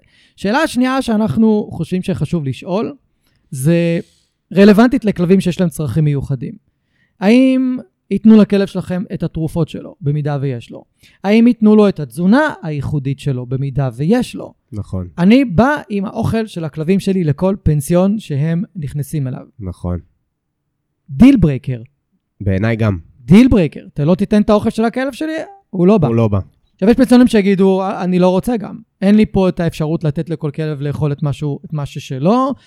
אני מביא תזונה בשלנו. טבעית, כן, אני מביא תזונה טבעית, אז אין לי מקרר, אני לא יכול לשמור, אוקיי, לגיטימי. באמת לא, לא מתאים, הכל בסדר. נכון. אבל יש את המקומות שיגידו לכם כן, כן, כן, ולא יעשו ו- את ולא זה. יעשו את זה. ולא יעשו את זה. אז אני חושב שמאוד חשוב לוודא, במיוחד כלבים שהם על תרופות קבועות, שלא פתאום תהיה עצירה, ושלא יגידו לכם פתאום, לא, היה לנו קשה לתת לו, אז לא נתנו לו בסוף. אבל הוא, אבל הוא היה בסדר. נכון, אני רוצה... אבל עכשיו שהוא יגיע הביתה, הוא לא יהיה לי בסדר, אז- אגב. אז גם פה, אני רוצה, לה, אה, על הסוגיה המאוד חשובה הזאת, אה, אני רוצה להגיד משהו. אה, יש אצלי, ואני מניח שגם בעוד אה, אה, פנסיונים אחרים, מגיעים כלבים עם, עם, אה, שזקוקים לטיפול תרופתי, כזה או זה אחר. גם יכול להיות אלרגיות, לא חייב טיפול נכון, פסיכיאטרי. טיפול תרופתי, כן. כזה או אחר, לא משנה כרגע מה.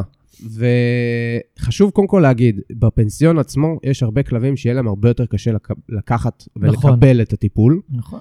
אה, ולכן גם פה, כשאתם בוחרים פנסיון, אתם צריכים לשאול מה אתם עושים, איך אתם נושאים את הדברים האלו, כי מה שאתם, הבעלים עם הכלבים, עושים בבית, סבירות גבוהה שלא יתממש בפנסיון. ולכן צריך להבין איך אתם עושים את זה. עכשיו, אני תמיד מכניס כוכבית אחת מאוד מאוד חשובה. אנחנו נותנים שירותי טיפול תרופתי ומכל, מכל מיני צורות, בכל מיני דרכים, בתיאום עם הלקוח. מה שהדבר היחיד שאני חושב שהוא לא נכון לעשות, ואני גם לא עושה, אה, זה לא להכניס בכוח. מה שאתם, הבעלי הכלבים, יכולים בבית, לפתוח לכלב את הפה ולהכניס לו את התרופה ולסגור, מהמם. אנחנו לא נעשה את זה. כן. אה, אני חושב שהרוב כבר לא עושים את זה היום.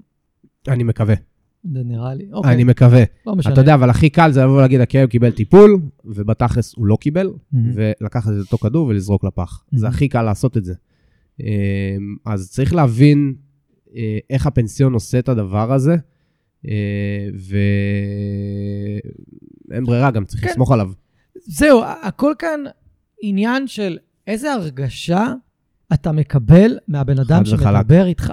הוא מחפף אותך, הוא מזרז אותך, הוא אומר לך, אתה לחוץ מדי, אתה עושה עניין מדי, איזה כלב, כל הדרמה הזאת, הכלב ככה בגלל הדרמה שאתה עושה, אתה מכיר את אלה שאומרים את זה? הכלב לחוץ כי אתה דרמטי עכשיו, במיוחד לנשים הם אומרים את זה. ברור. אה, אז האם מפילים עליכם, או שאומרים לכם, אה, היו לנו פה כלבים, ככה פתרנו את זה, שיספרו לכם דוגמאות. נכון. הכי פשוט זה, אה, אתם נותנים תרופות? אוקיי, אתה יכול לתת לי דוגמה לכלב שהיה צריך תרופות שהיה פה לאחרונה, ואתם האמת ששאלו אותי את זה. דאגתם את זה? האמת ששאלו אותי. והצלחתם? מה עשיתם? האמת ששאלו אותי את זה, ונתתי להם תשובה מפורטת. אמרתי להם, יש כל מיני דרכים שאנחנו יכולים לתת את התרופה. אה, זה יכול להיות מגבינה צהובה עד לשימורים, עד לנקניקייה, עד להאכלה בחצר, האכלה מהיד, רק מאישה אחת, רק מ- מ- מ- מאיש צוות ספציפי. וואו, יש ריינג' כל כך רחב של דברים שאפשר לעשות. אה, אם לא נותנים לכם תשובה מפורטת, או לפחות איזשהו משהו שנראה לכם הגיוני, דגל אדום. כן. או אם הם אומרים, כן, אנחנו נעשה את זה ככה וככה, ואתם יודעים שבבית זה לא עובד. כן, אז נכון. שוב, דגל אדום. נכון. דגל אדום שזה לא, שזה לא יעבוד. אה, אחת השאלות שגם היא הכי, חש, הכי חשובה זה מה גודל התאים של הכלבים? איך הם בנויים? האם הם עומדים בשורות אחד מול השני?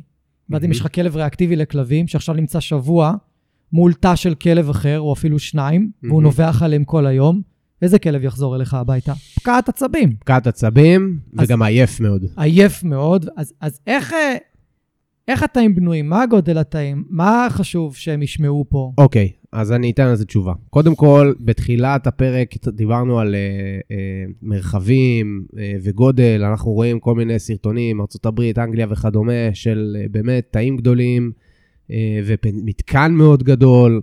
אז אני חייב להגיד שבארץ יש, אני לא אומר שאין, אבל אה, מעטים, זה דבר אחד. דבר שני, אה, יש גם אה, רגולציה אה, שלא נאכפת לצערי, אבל יש חוק ש... נכון. של משרד החקלאות, שאומר שתא של כלב צריך להיות במינימלי, יש קריטריונים מבחינת גודל, קטן, בינוני, גדול נקרא לזה כרגע, ויש אה, יש, אה, מטראז' מינימלי לכל קטגוריה של כלב. אז אה, אה, לפי זה צריך לעבוד, קודם כל. אני חושב שהגודל קובע, אני חושב שהוא לא קריטי, כי אם עושים הרגלה טובה לכלב, אז גם אם יהיה לו תא של 6 מטר מרובע, שזה הממוצע, שזה בסדר. נכון? בעיניך ובעיניי, בעלי הכלבים, תא. גדול, להפך, תא גדול יגרום לכלב יגרום- להסתובב הרבה. נכון, ודווקא- אבל הבעלים לא כן, מבינים את זה, אתה כן. מבין? ו- ואז הם רואים תא של 5-6 מטר מרובע, ומבחינתם הכלב בכלוב. נכון. והוא שם תקוע 24 שעות. בפועל, לפחות אצלי ועוד קולגות, זה לא המצב. כן, זה ממש לא המצב. נכון, אתה נראה כזה לא כיפי, נכון. ו- וחנוק וזה, אבל יש, יש מקומות אצלי ואצל קולגות שזה לא כלוב, זה מיני חדר, אוקיי? הוא בנוי גם מ, אה, מ- בצורה מבודדת מבחינת טמפרטורות, שזה משהו שאני אישית מתחייב עליו. אה, אולי הדבר היחיד שאני מתחייב עליו בפנסיון, שהכלבים לא סובלים מחום בקיץ ולא סובלים מקור בחורף. לא טפו טפו טפו, מעולם לא היו לי בעיות על זה, והשקעתי המון כסף רק בשביל זה. ולכן זה גם קריטריון שבעיניי הוא חשוב. מהמם. אה, כן, גודל התא והחדר הוא חשוב, אבל אה, הוא לא המאסט בעיניי.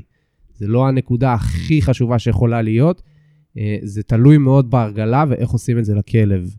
אה, אבל אם זה פחות מ-6-5 מטר מרובע לכלב של 20 קילו ומעלה, אז אולי הייתי אה, לא מרוצה מהמם. מה, מהבחינה הזאת.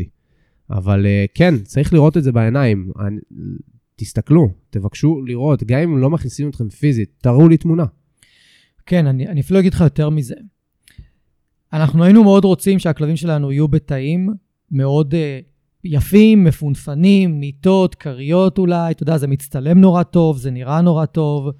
כל מי שהיה והשקיע זמן בפנסיונים והיה בפנסיונים יודע שהכלבים הורסים את זה. חד משמעית. ואתה לא רוצה להתעורר בבוקר ולמצוא כלב שאכל מילוי של כרית, ויש לו חסימת מעיים עכשיו, כי אתה רצית שהמקום יהיה יפה עבור האנשים. לא. נכון. החומרים והדברים שהתאים של הכלבים צריכים להיות בנויים מהם, זה חומרים עמידים, שכלבים לא יכולים להרוס בקלות, ושחס וחלילה לא יהיו את התקלות האלה. כל כך וזה מסכים. דברים שאנשים לא חושבים עליהם. לא, לא, הם לא רואים את זה ככה, כי שוב, הם מסתכלים על הכלב כבעל הכלב, כהורה לכלב, לגיטימי ובסדר גמור. משווים לתנאים שיש לו בבית, שזה גם הגיוני מאוד לעשות את זה. נכון, מקבל, Mhm. אבל בסוף בואו רגע ננתק את הרגש, ונסתכל על הכלב ככלב, ונבין שהוא נכנס לסיטואציה חדשה. מהמם. שגם אם הוא אימצתם אותו מכלבייה בזמנו, עדיין, הוא כבר עבר איזשהו שינוי כי הוא אצלכם בבית, ולי כבעל פנסיון יש אחריות על הכלב שלכם. אז אני אבנה לו חלל שהוא לא יכול לפצוע את עצמו, אם, ואם הוא יצליח, אז זה צריך להיות מקרה קיצוני של חרדות ושל עניינים רגשיים, שבאמת זה, זה יכול לקרות אגב, שכביכול החדר או התא אה, ממוזער נזקים, אבל הכלב מגרד את הדלת כן, ברמה היסטרית, אתה מכיר את הדברים האלו, ואז הוא יכול להיפצע, כן. אוקיי? ואז יש פה, זאת אחריות של הפנסיון. מהמם. ואז לבוא ולהגיד, חבר'ה, זה לא עובד, תוציאו את הכלב מפה. או, או לנסות לסדר את זה במסגרת הפנסיון. נכון, אבל אם זה, אני מדבר איתך בסוף על שורה תחתונה, שניסית, עשית מה שעשית, ועדיין זו התוצאה, זו ההתנהגות של הכלב. כן, אז צריך להבין את זה, אוקיי? אה, ולבוא ולהסתכל על החדר קצת נטול רגשות, ולבוא ולהגיד, אוקיי, יש לו על מה לישון, יש לו קורת גג, מהמם. החדר מבודד, הוא לא סובל מחום, הוא לא Mhm. סובל מקור. כלבים ריאקטיביים, כמו שציינת, האם הם מציגים את ההתנהגות הזאת באמת, או שלא, וזה בעל הפנסיון חייב לבדוק, כי אם כל היום הכלב יושב ונובח, לא טוב, לא. מן הסתם. אה, וזו גם בעיה אצל פנסיונים, כי רוב הפנסיונים לא ערוכים לדברים האלו. הם בונים, כמו שאמרת, שורות, מהמם. תא מול תא, הכלב רואה ונושם את הכלב שלידו, Mhm. וזה יוצר סיר של לחץ עצום, אדיר, סיר של לחץ ומחלות. ומחלות. שעלת. נכון, נכון, שעלת מתפרצת בפנסיונים כאלה בתדירות מאוד גבוהה. נכון, אני מסכים. יש דרכים, אגב, למזער את זה, ולא יכול להגיד למנוע, אבל אה, קשה להפחית. למנוע, אבל להפחית, כן. כן, וזה כבר אה, לבנות מערכת אוורור, החלפה של Mhm. מים קבועה, מהמם. אה, אה, לבדוק טרם, יש סימנים הרי לשעלת, כן. ולזהות, ואם אנחנו מזהים אז לפעול ומיד, ולזכור ששעלת, אני לא אומר לא להתייחס אליה, אבל צריך גם לשים את הדברים בפרופורציה. כן, שעלת זה לא נורא. זה לא נורא. כל עוד יש- זה מפוקח, וגם אפשר ללכת לווטרינר לעשות חיסון. נכון, שחוד- אני מסתכל אה, על זה שלושה- כשפעת. כן, שלושה, ארבעה שבועות מראש ללכת לעשות חיסון. נכון? לא להגיע עם כלב מחוס... זה לא בדיוק חיסון, זה, זה נגיף כן. מוחלש, אבל נקרא כן. לזה שיבינו. כן. אה, ולא להגיע בטווח של שבועיים, נכון. מרגע מתן ה... כן. אה, זה, לא להגיע לפנסיון, ובכלל, גם לא לגיונות כלבים וכדומה, אתם תדביקו את כלבים. אחרים. כן. תזכרו את זה. כן, אז אתה העלית כאן נקודה גם חשובה במזג האוויר הישראלי, במיוחד קיץ. אני... זו נקודה שבאמת אה, אפילו אני לא חושב עליה הרבה. העניין של המיזוג של המקום. כן. אם זה מקום סגור, במיוחד עם אזכורית, סככות, כל מיני כאלה, שהן נכון. לא כל כך מבודדות, המקום עצמו בקיץ יכול להיות מאוד מאוד חם. מסכים. וכלבים יכולים כן לחטוף מכות חום ולהתייבש ולהיכנס לסטרס בגלל החום, כי הם לא רגילים לחום כזה. פפו נגיד לא רגיל לחום כזה. נכון? לא רגיל, אין, לא רגיל. בוא תוסיף גם כלבים פרוסים. פרוסים בכלל, וואי, זה מסוכן ממש. זה מסוכן, זה, נכון. זה ליטרלי מסוכן. כן. אז, אז כן, אני מסכים, ויש המון פנסיונים בארץ שלא עושים את הבנייה בתוך המבנה, אה, כי מה לעשות, זו השקעה כספית מאוד גדולה, מהמם. ו... והכלבים פשוט ישנים מתחת לאזכורית, וחם נורא. או שפנסיון הוא פנסיון כזה פתוח, כן. ובחורף הוא פתוח. הוא פתוח. יש מחסה, אבל הוא פתוח. אבל רוח. כן. וכן, כן, כן, כן, נכון. אז שוב, לבדוק את הדברים האלה, לבקש לראות, לבקש לראות צילומים עדכניים, לבקש לראות דברים שיכולים לעזור לכם להחליט האם כן או לא. אמ, השאלה הבאה היא, כמה זמן הכלב מקבל בחצר? שאלה טובה. מה לדעתך זמן אידיאלי? אה, אני חושב שזה הרבה מאוד תלוי בכלב, אה, אבל המינימום בעיניי שכלב צריך לקבל אה, בחצר, אם אנחנו מסתכלים על זה ברמה היומית, הוא צריך לבלות בחוץ בין שעתיים לשלוש, זה בעיניי המינימלי. אבל אני רוצה לשים כוכבית, זה, יש כלבים שצריכים פחות. יכול להיות כלב מבוגר, יכול להיות כלב שמראש הגיע עם איזשהו קושי אה, פיזי, אה, או שמתקשה מאוד בתוך שילוב, אבל עדיין יכול להיות פשוט לפרקים יותר קצרים, ואז יקבל מה שנקרא סבבים קצרים, אוקיי? אבל הוא מקבל חדר משותף כפיצוי, אוקיי? ולא, ולא תא מבודד, והוא נמצא עדיין עם כלבים, וטוב לו, בסדר? פשוט בחוץ הוא קצת יותר קשה לו. אז Mhm. אנחנו עושים לו איזושהי התאמה קצת יותר מדוקדקת מאשר לשאר הפנסיון הכולל. אבל אני חושב שכלבים צריכים להיות בחוץ. יש פנסיונים שמה שנקרא פנסיונים משוחררים, שכלבים כל היום בחוץ, מוציאים אותם מהבוקר עד הערב, ובערב מחזירים אותם, ולילה טוב. אני לא נגד, אבל אני חושב שזה לא הכי בריא, כי כלב צריך לנוח, חייב לנוח, ואם עכשיו הוא נמצא בתוך הרכב קבוצתי, בתוך חצר מסוימת, ושמו אותו שם, ואין ניהול של הדבר הזה, יכול להיות שכלבים יציקו לו. יכול להיות שכלבים שלא מתקשרים הכי טוב, אה, יבואו וישבו עליו ולא יעזבו אותו, והכלב כל הזמן נמצא באלרט. כל הזמן נמצא באיזשהו מקום שטוב, אני נמצא פה, מציקים לי, אני אלך לשם. טוב, אני אלך לפה, ואז בעצם הוא לא באמת במנוחה. כן, וצריך להזכיר, כלבים צריכים לישון ביממה 16-18 שעות. הם נכון, צריכים הם להיות צריכים. במנוחה 16-18 שעות, אז כל הפנסיונים האלה והדוג ווקרים שלוקחים את הכלב שלכם להרבה שעות, זה לא נכון. זה לא נכון, וגם יותר מזה אני יכול להגיד שהגיעו אליי אה, לקוחות מפנסיונים כאלו, שא', ברחו משם, כי יש לכלב כל כך הרבה זמן לניסוי וטעייה, עם מינימום פיקוח, אז הוא ימצא את הדרך. זה דבר אחד. דבר נמצא שני, את הדרך למה? לצאת. אה, לברוח. לברוח. כן, כן, וזו גם סוגיה שכתבנו כן. אותה. מהמם. אה, זה אחד. שתיים, אה, הם נפצעים. הם פשוט נפצעים. מהמם. יכול להיות ממעמסה, יכול להיות מאובר משחק, נכון. יכול להיות חלילה, לצערי הרב, אנחנו שומעים לאחרונה מכות חום, מהמם. אה, אז כן, גם הקיץ נהיה יותר ויותר גרוע. חד וחלק. אז לבוא ולהגיד לכם אה, שאני לא רוצה שהכלב יהיה משוחרר, ברור שאני רוצה שהוא יהיה משוחרר, אבל צריכה להיות איזושהי מגבלה, וצריך להיות פיקוח, ולהבין שכלב צריך לנוח. כן, וגם מתי משחררים אותו? נכון, אם פנסיון מוציא את הכלבים לשחק ב-12 בצהריים בקיץ, הלו, נכון, חד וחלק. עד ו- 10 בבוקר הם צריכים להיות חזרה בתאים שלהם. ודבר נוסף שאני רוצה להגיד, כאילו, רוב לפחות הכלבים, 10, אם אין אוורור וזה. רוב הכלבים, אם לא כולם, מגיעים מאיזשהו סדר יום בבית. נכון. נכון? מאיזשהו לו"ז שגרתי של כן. אותו בית.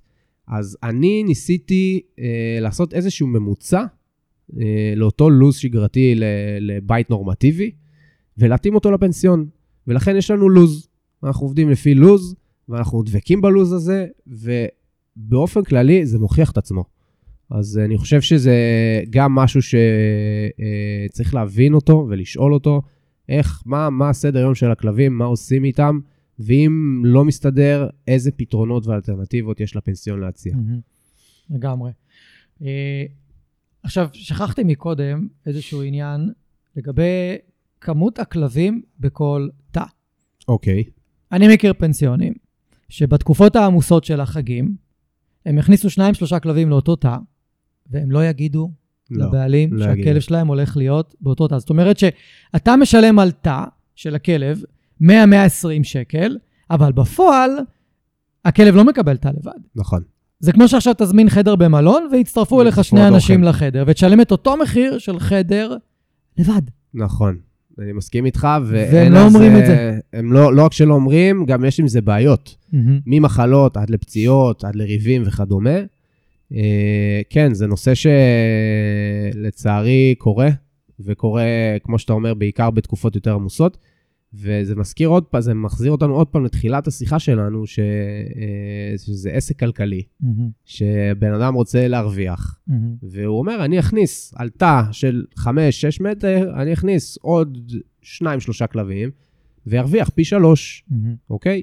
אז אה, אה, זה משהו שנורא קשה לבקר אותו, עליו כן. ביקורת, אם בכלל, אגב. כן, ואגב, פנסיון שעושה את זה, הפועל היוצא הוא, כלבים נמצאים פחות בחצר.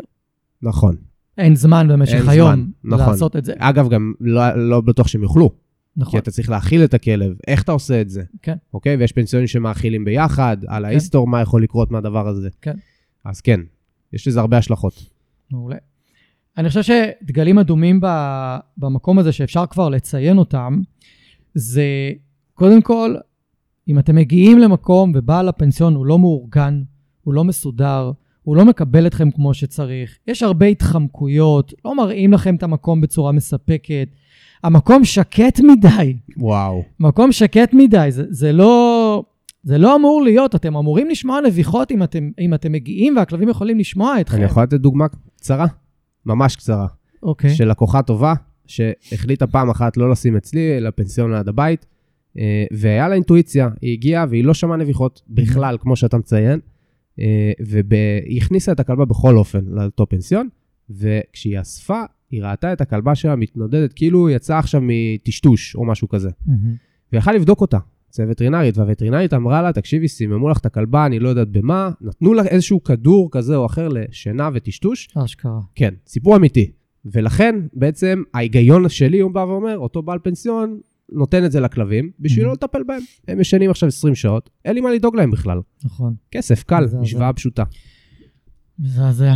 אה, אוקיי, והדגל האדום השני שכבר הזכרנו זה חוסר בדיקת התאמה בין הכלב לפנסיון, דיברנו על זה די הרבה, גם הסברת כן. מה אתה עושה.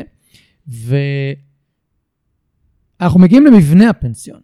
או, איך הפנסיון בנוי? או, יש חשיבות גבוהה לשים לב איך הפנסיון בנוי. נכון. יצא לי לראות פנס, פנסיונים שהגדרות מסביב זה הגדרות הירוקות שאתה קונה באייס והום סנטר, שכלב פשוט עם שיניים מכרסם ויוצא החוצה, ואני גם הייתי בפנסיונים כאלה. כל יום היה לנו בריחה של כלב מתוך החצר, בקלות. מחוץ לפנסיון, לשטח הפנסיון. אני עובד עם איזה כלב באילוף ברחבה אחרת, פתאום מגיע לי כלב שהשתחרר מהזה, תוקף לי את הכלב שבשיעור. אתה לא מבין כאילו איזה דברים היו בקטע הזה. לצערי הרב אתה צודק. אז כן. המבנה של הפנסיון הוא צריך, הוא, הוא ממש חשוב. כלומר, דיברנו על זה קודם בהקשר של התא. שהתא בנוי מחומרים עמידים, שכלב נכון. לא יכול לפרק נכון, ולברוח ולצאת, ואפילו המנעול הוא ככה שהכלב לא יכול לפתוח לבד, כי יש. כלבים גאונים נכון, שפותחים מנעולים. נכון. אה, וגם כל השטח מסביב, לראות שהוא בנוי מחומרים ברזלים, אני רוצה להיות ברזלים. זה אני- מפריע ללקוח, אתה יודע. אני יודע, אני רוצה להיות ברזל. אני פעם דיברתי עם בעל פנסיון, אמרתי לו, תגיד, למה אתה לא עושה שיהיה יותר יפה, יותר נעים, יותר זה? הוא מסתכל עליי, אומר לי, גיא, זה כלבים, הם הורסים. הם הורסים. הם, הם קוראים את הגדרות, הם פותחים, הם מטפסים. אני חייב שהכל מסביב יהיה בנוי, שיחזיק לי ל-30 שנה, וכלב לא יכול לפרק את זה. נכון. אחרת ההוצאות שלי גבוהות, על תיקון כל הזמן. יש לי בריחות. הפנסיון שלי. ייפגע, פציעות. מה, הוא אומר לי, לא, אני מבחינתי שלא יהיה יפה. וזה פנסיון שקיים הרבה מאוד זמן. אחד הכי ותיקים והכי מפורסמים הוא פה צודק אבל. באזור השרון. והוא, ברור שהוא צודק. ברגע שהוא אמר לי את זה ככה, אמרתי, וואלה, נכון? אני מעדיף לראות פנסיון מכוער כלפי חוץ, אבל הכל ברזלים בתוך האדמה, בנוי. כלב לא יכול לטפס, לא יכול לצאת, לא יכול לקרוע, לא יכול חד לשבור. וחלק. אין, לא יכול לצאת. אז קודם כל אני אגיד לך משהו על זה, גם אצלי זה ככה. אה, אין לי גדרות רעועות, אה, לא, זה לא עלה בדעתי בכלל מלכתחילה. אה, אני חושב שהגדרות צריכות להיות גם יציבות, שלא יתנדנדו, בטח. שיהיה יציב, שיהיה חזק, שיהיה גבוה, אוקיי? של, שגבוה זה לא מטר, גבוה זה שתי מטר ומעלה, גם שתי מטר יכול להיות נמוך. אז אה, אה, צריכות להיות גבוהות, מסורגות כמו שצריך, ואני חושב שזה גם צריך להיות אה, אה, איזשהו מיסוך. מהמם. אה, אני יודע כן. שאנחנו עובדים זה ככה חשוב. בתהליכי אילוף וכדומה, אבל גם מיסוך צריך להיות, איזושהי הפרדה, כי בסוף יש כלבים, רוב הכלבים בעיניי אינטליגנטים, והם יודעים איפה הם נכנסו, והם יודעים לאן הם רוצים לצאת. מהמם. אז אה, אם לא יהיה איזושהי הפרדה כזו או אחרת, אה, אז הם יכולים למצוא את הדרך החוצה. בנוסף, אה, צריך לאבטח בצורה נכונה, כלבים יכולים לחפור, אם יש לכם פנסיון עם אדמה. אני יכול להגיד שאצלי בפנסיון הביתי בזמנו, היה לי כלב, לא אחד אפילו, שפשוט חפר לו מחילה החוצה. מהמם. יש לזה פתרונות, גם אם יש את הבעל פנסיון עם אדמה, שכלב יכול לחפור, יש לזה פתרונות איך לאבטח את הדבר הזה. כן. אה, אז זה גם משהו שצריך לזכור אותו. אה, ובסוף אה, זה, זה מנגנוני אבטחה סופר סופר חשובים. מהמם. אז לגמרי. בעלי כלבים, היופי פה פחות רלוונטי. נכון, אני מסכים. מסכים. אה, דבר נוסף שצריך לבדוק זה האם יש השגחה בחצר כל הזמן. של, של איש מקצוע, נכון, מישהו שמבין שפת גוף כלבית, נכון. מבין איך להפריד ריבים. אני שמעתי על דרכים להפריד ריבים שאני אמרתי no way, hell No no, no, הכלב לא נכנס לפה. כן, כאילו אמרתי ללקוחות, אתם לא שמים שם את הכלב שלכם. ואני מופתע כל פעם מחדש לשמוע על מקומות שאין השגחה. נכון. שמים את הכלבים בחצר, והם הולכים ועושים דברים אחרים. ואתה תמיד שואל, אוקיי, יש עכשיו ריב. מי מטפל בזה? כן, זה מה, זאת סוגיה שהיא... ב, היא אצלך יש השגחה כל יש הזמן. השגחה, כשהכלבים משוחררים בחצרות, יש השגחה של אנשי מקצוע. אה, אממה, אני חייב להגיד, יכול להתפספס. ברור. יכולים לקרות מקרים שפתאום אני אה, אה, נותן עדכון ללקוח, תקשיב, הכלבה שלך נפצעה, זה יכול להיות נשיכה, זה יכול להיות ממשחק. אני מודה שאני לא יודע להגיד לך, פספסתי את זה. אבל הייתי שם וטיפלתי בכלבה, ואם צריך, הוצאתי אותה מאותו שילוב, טיפול תרופתי, לא טיפול תרופתי או וטרינרי, מה שצריך לכל מקרה. אבל חד משמעית, חייב להיות פיקוח, חייבת להיות השגחה, ומעל הכל, בעיניי, אנשי הצוות בתוך הפנסיון צריכים להיות מהתחום. הם לא חייבים להיות מאלפים, מהמם. אבל הם צריכים להיות מהתחום, הם צריכים להבין שפה כלבית, וצריכים להבין מה לעשות במקרה כזה או אחר שהעניינים מתחממים, כי העניינים יכולים להתחמם גם ממשחק. אתה יודע את זה. בטח, בשנייה זה מתלקח ממשחק, ממש. ולדעת לזהות את זה ולהגיב לפני שזה קורה. בדיוק. ואז זה מצמצם משמעותית את אחוז הפציעות שלך בפנסיון. בטח, כי אם אתה לא יודע לקרוא שפת גוף כלבית, אתה לא תדע לזהות סימנים, עוד שתי דקות הולך להיות לי פה ריב. כן, או עוד עשר דקות אני, עלול להיות לי פה, עלולה להיות לי פה בעיה. ברוב המקרים, לא כולם. יש נכון, את הכלבים שמסתובבים בשנייה, ברור. אבל ברוב המקרים הם לא כאלה. אתה רואה את זה. אבל פנסיון שמכבד. את עצמו, גיא, וראה ובחר לעשות שילוב כזה, ואז ראה את זה קורה, תשנה את השילוב. לא, ברור. עתידית, ברור. תשנה את השילוב. כן, לך זה- ברור. ואל תנסה להכריח את הכלב להסתדר. נכון, בתיקונים. וכאלה, כן. אבל לך ולי זה ברור, אבל בוא, יש פנסיונים ששמים את הכלבים, וזהו, ובזה כן. זה נגמר. כן השגחה, לא השגחה, זה כבר לא משנה. כן. הם לא יעשו את השינוי, אתה כן. מבין? למה לי להתאמץ? כן, וגם ברוב המקרים כלבים לא פוצעים אחד את השני. הם רבים בלי לפצוע. נכון, הם פשוט רבים. כל כך מסכים. ואין פציעות, אז אף אחד גם לא מעצמו. יודע, בדיוק, אף אחד לא יודע שהכלב עבר מלא ריבים ו... וכאלה. אגב, זה גם בסדר, זה חלק מתקשורת בין כלבים. בוא, בוא לא, נציף את זה. יש ריב, לא, אני ויש, מדבר על אה, ריבים שהם... תקשורת. בסדר, אבל אני מדבר על ריבים ש... אני אגיד את זה אחרת, שאנחנו מגדירים את זה כריב, וזה לא באמת היה ריב, זה רק נראה לנו fight, אבל זה בעצם היה חם מאוד, מהמם. אבל זה לא הגיע למקום שעכשיו הם רבים. זה כמו, אני אתן לך דוגמה, האנשה לנו, לבני האדם, שילדים רבים ביניהם בצורה מילולית ואומרים, לא, די כבר, תלך מפה, וזה היה כזה לא נעים, מהמם. ונגמר מעצמו, וכל אחד הלך לדרכו, או Mhm. שפתאום גם הסתדרו. כן, על זה אני מדבר. נכון. אה, על זה אני מדבר, אה, וצריך לדעת לעשות את ההבדלה, צריך לדעת לאבחן את זה בצורה נכון. נכונה, זה לא קל, זה לא פשוט. נכון, מסכים לגמרי. אה, שאלה נוספת שהיא הייתה חשובה, זה האם יש נוכחות 24-7 בפנסיון? האם יש מישהו שישן בפנסיון? ממה שאני יודע, ברוב הפנסיונים זה לא קיים. אה, זה ממה שאני יודע. אני יכול להגיד אה, על הפנסיון שלי שיש יש לנו תורן. יש תורן לילה שנמצא על מנת להיות שם בצורה אנושית, זאת אומרת, נוכחות אנושית. אני אומר את זה בריש גלי, הוא לא מטפל בכלבים, הוא לא מוציא כלבים, לחירום. לח- הוא שם לחירום, כן. נקודה. לא, זה בסדר, כלבים צריכים לישון. נכון? עכשיו, אנשים מצפים שאותו תורן יסתובב שם בין התאים אה, כל הלילה. הפוך, הפוך, זה מעיר את הכלבים. בדיוק, ואני מנסה להסביר את זה. אז יש כאלה שמבינים, יש כאלה שלא מבינים, זכותו של כל אחד להבין ו- ומכבד. אה, אני רוצה להבהיר את הנקודה הזאת, הכלבים צריכים לישון. ואם אני נכנס עכשיו בלילה ומדליק אורות ומתחיל להסתובב בתוך, בתוך המתקן, הרסתי להם את השינה, מהמם. וכלבים עם חרדות, מהמם. כלבים רגשיים, אני פשוט עושה להם נזק. כן. ולכן המקום שקט, ואני יכול, אולי פעם אני אעשה איזה סרטון לא, ל- להמחיש לכם כמה זה שקט בין, בין, אה, במהלך השינה של הכלבים. אז כן. כן. התורן נמצא בשביל להשגיח שחלילה לא יפרצו למקום, שחלילה כלב לא יברח לנו מתוך תא, ואם הוא הצליח איכשהו, אז יש שם מישהו להשגיח, אוקיי? אה, אני חושב שזה משהו שהוא אה, אה, חשוב, צריך שזה יהיה. כן, לגמרי. אה, בואו נעבור הלאה. דיברנו, שאלה האם מוכנים ליישם הנחיות מיוחדות? דיברנו על זה כבר, כאילו מהמם. מה אנחנו רוצים לבקש? אנחנו רוצים שהפנסיון יהיה מסוגל אה, לבצע הנחיות מיוחדות שאנחנו נותנים לו. מהמם. האם הפנסיון דורש פנקס חיסונים?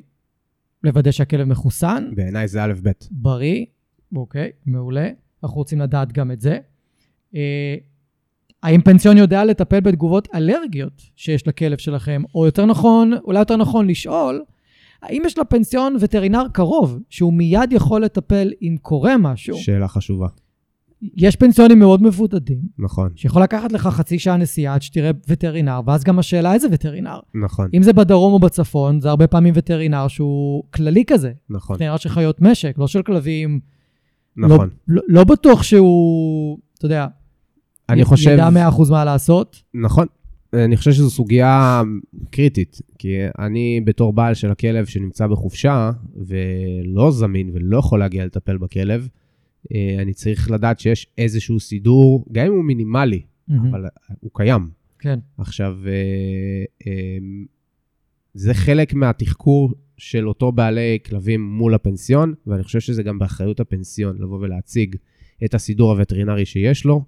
אנחנו עובדים אה, בכל מיני, יש לי כל מיני מסלולים אה, כגיבויים, מווטרינר שמגיע אלינו לטיפול ראשוני בשטח, בפ, בפנסיון, עד לווטרינרים כאלו ואחרים, מרפאות כאלו ואחרות שאנחנו מוציאים לעת טיפול, בעת הצורך.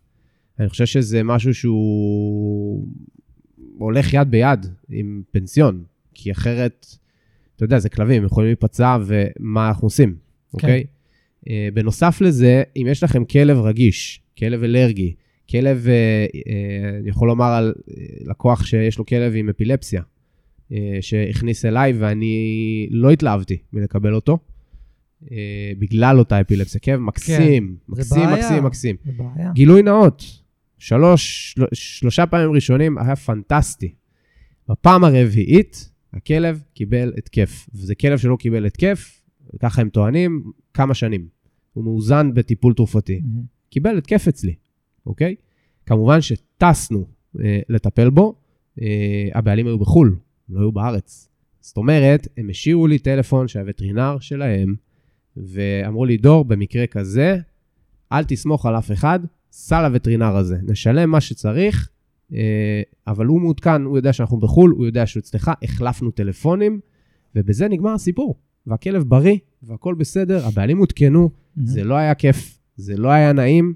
אה, וגם המלצתי להם, ואמרתי להם, אני באופן אישי, אני לא רוצה לקחת את האחריות הזאת יותר, אני מאוד אוהב את הכלב, אבל אם זה קורה בלילה, נכון, זה בעיה. נכון.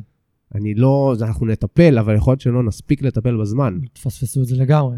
בדיוק. או שאותו תורן יפספס את זה. זה, צריך להבין את זה. כן, נכון. אז uh, תבדקו, צריך לבדוק טוב טוב uh, לגבי טיפול וטרינרי, וכלבים רגישים, תשאירו את האיפה של וטרינר שלכם. אם יש לכם וטרינר אישי, ולהרבה יש, תשאירו. מהמם. לגמרי. אה, סוגיה די אה, ככה לקראת הסוף, שחשוב לבדוק, בעיניי. כן. אם אתם שמים את הכלב במקום שבו הוא הולך להיות עם עוד כלבים אחרים, חשוב מאוד לשאול איך מפרידים ריבים.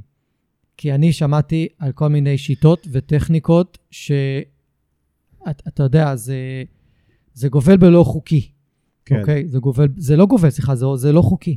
כן. ואני שמעתי על מקום שפשוט יש להם צינור מים קבוע בחצר, וכל פעם שכלבים קצת רבים, קצת נובחים על הגדרות, קצת עושים משהו שלא מוצא חן, פותחים עליהם שפריץ. צינור. כן. מכתזית יותר נכון. כן, אז כאילו, כן. לא, לא מתאים. אגב, לא- יש לא כלבים מתאים שזה לא בכלל. יעבוד עליהם. נכון, אבל, זה יעשה אבל, אפילו יותר גרוע. נכון, לא מתאים. ואני רוצה לדעת, אני רוצה לשמוע, שאם אתה עכשיו בתור בעל פנסיון, גם אתה וגם העובדים שלך, כן. עושים שילובים בין כלבים ויש ריב, אני רוצה לדעת שאתה יודע איך להפריד, ואני אומר מראש, להפריד כלבים בריב, אין לזה טכניקה. נכון. זה... זה מגוון של... זה מערב פרוע באותו רגע. נכון, אוקיי? צריך, נכון. אני יצא לי להפריד ריבים במגוון שיטות, אבל באף אחת מהשיטות הכלבים לא נפגעו. נכון. באף אחת מהן. ובכל מה שעשיתי, אף אחד לא, לא, לא נפגע. ובעיניי הדרך הכי נכונה הוא לזהות כמה שיותר מהר את התוקף. כמה שיותר מהר הנקודה. לזהות את התוקף. כי יש תוקף ויש מותקף. נכון. אם אני מזהה את התוקף ואני הולך ומנסה לנטרל אותו, זה הרבה יותר קל. הריב מסתיים הרבה יותר מהר, וכמובן להשאיר קולרים על הכלבים כדי שיהיה אפשר לתפוס נכון, אותם, נכון. ושכלבים לא יהיו... אין מצב שכלבים בלי קולרים. נכון. אין מצב. אין מצב. אני חייב משהו לתפוס. וזה קריטי נורא בעיניי בפנסיונים עם חצרות, שהרבה פעמים אם יש ריב, עוד עשר כלבים מצטרפים נכון. לתוך הריב, נכון. ואז לך תפריד. נכון. אז קודם כל, אה, אני קיבלתי החלטה שאת השילובים שאני עושה אני מגביל בכמות, וככה אה, אם חלילה יש פייט, ריב בין כלב כזה לאחר, גם אם זה מתלקח עם עוד כמה, אז זה מספר מצומצם שאני יודע איכשהו יכול להשתלט עליו. זה דבר אחד.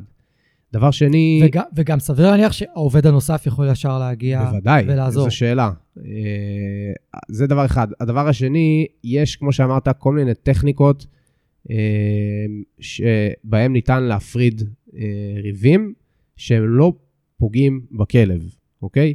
אנחנו לא ניכנס לרזולוציות האלה בדיוק איך לעשות את זה, אבל אני יכול להגיד שזרנוק מים זה אחד מהדברים שאתה יכול לעשות, אבל זה כמקרה, במקרה כמקרה קיצון. חירום, בדיוק, לא כמקרה כשיטה. קיצון. כן.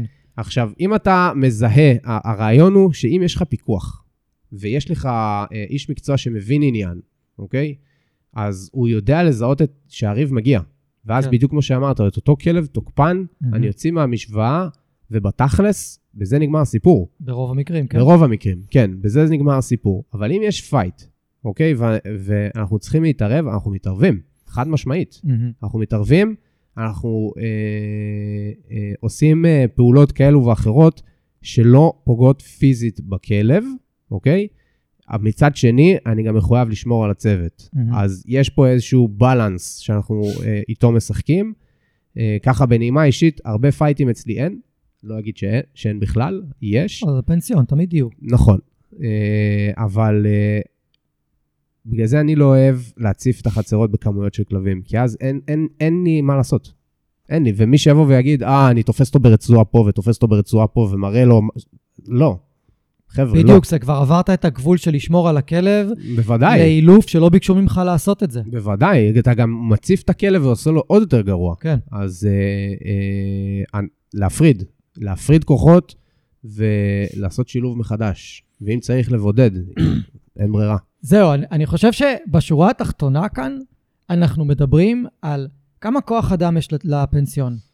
האם זה בן אדם אחד שמתמרן את הכל, ואז אנחנו יודעים שהכלבים לא נמצאים הרבה זמן בחצר, נכון, כי הוא לא יכול להשגיח על כולם ולנקות את הפנסיון, נכון. ולטפל בו, ולתקן דברים שנשברים, ו-whatever, לנוח, לאכול, ל- לא- כל כי מיני הוא דברים בן אדם, כאלה. כן. נכון.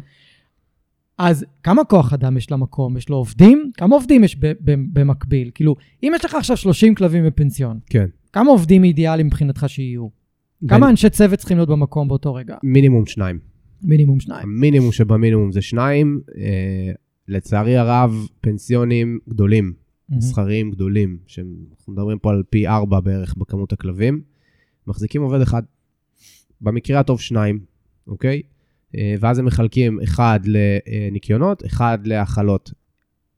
תבין מה אני אומר, ניקיונות, האכלות. איפה הפיקוח על הכלב כשהוא בחצר? לא קיים, כי זה גם בלתי אפשרי. מהמם. אה, על יחס כמות כלבים לכמות הצוות שנמצאים. זה דבר אחד. דבר שני, אני חושב שהכמות היא חשובה. אני יכול להגיד מניסיון אישי, שככל שתוסיף עובדים, זה דווקא יכול לעשות יותר גרוע. כן.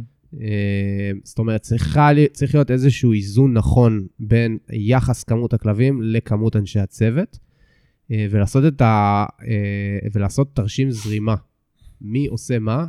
כי הנוכחות של, הקל, של, הב, של הכלבן באותה משמרת היא אקוטית. יש כלבים שהם כל כך אוהבים את אותו כלבן, שהם רוצים רק את גיא. כן, אתה מבין? כן. לא מוכנים, ומתוך זה יכול את זה. ליצור נכון. פייטים, נכון, ריבים, או סטרס מאוד חזק אצל הכלב. כן.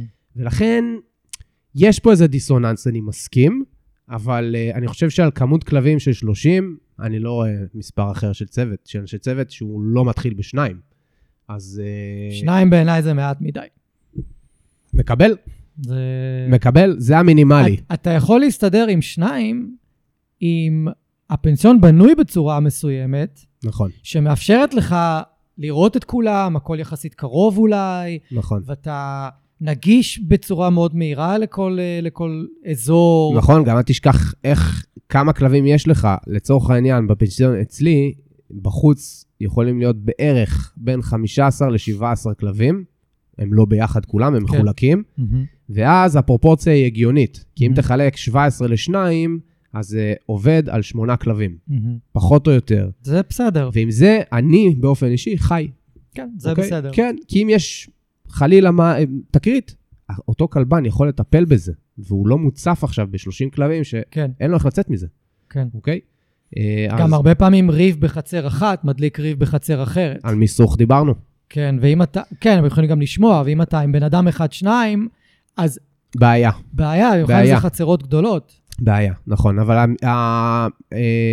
החלוקה של המבנה ואיך הוא בנוי גם מאוד קריטית בנושא הזה. אני מסכים. אוקיי. טוב, אז דיברנו הרבה, גם דיברנו על זה שהאם לפנסיון יש ביטוח, ואני חושב שבשורה התחתונה, בשורה התחתונה, האם אתם סומכים על הפנסיון? אחרי כל מה ששמעתם, אחרי כל מה שדיברתם, אחרי כל מה שראיתם, אחרי כל... האם אתם מרגישים שאתם סומכים? עכשיו, אני אגיד משהו. אני בן אדם שכמעט אף פעם לא ירגיש שהוא סומך ב-100%. אוקיי? לגיטימי? לא ירגיש את ה-100%. אבל, אם אני ב-70-80 אחוז, טוב לנו, we are good, כן, כן. we go. כי הרבה פעמים החוסר אמון שלי הוא דווקא הפחדים שלי שלא קשורים לפנסיון, לא קשורים לבן אדם, נכון. לא קשורים בכלל למה שאמרו לי, אלא זה הסרטים שאני מריץ בראש זה מי עם שאתה. עצמי. בדיוק. כן, אז למדתי כבר ואני אומר, אוקיי, שמעתי תשובות שאני אוהב, עדיין יש לי פחדים, כנראה שזה שלי, כנראה שזה יישאר שלי, ואני כנראה לא אמצא מקום של 100%. מתי אני מקבל את ה-100%? אחרי פעם, פעמיים שהכלבים היו שם, אוקיי? השלמת לי את המשפט. כן, אפילו עם הפנסיון הקבוע של אה, פפו ורוני, שהיה שנים, במיוחד שגרנו ברמת גן, בפעם הראשונה והשנייה לא הייתי עם 100%, אבל זה כן. בגלל האופי שלי. כן, אבל אחר כך, זה היה כאילו להגיע לפנסיון, אני לא אגיד את השם שלה, כי היא לא מפרסמת את עצמה, היא פנסיון לכלבים קטנים, והיא בוטיקי כזה, זה לא... יש את הקליינטורה שלה.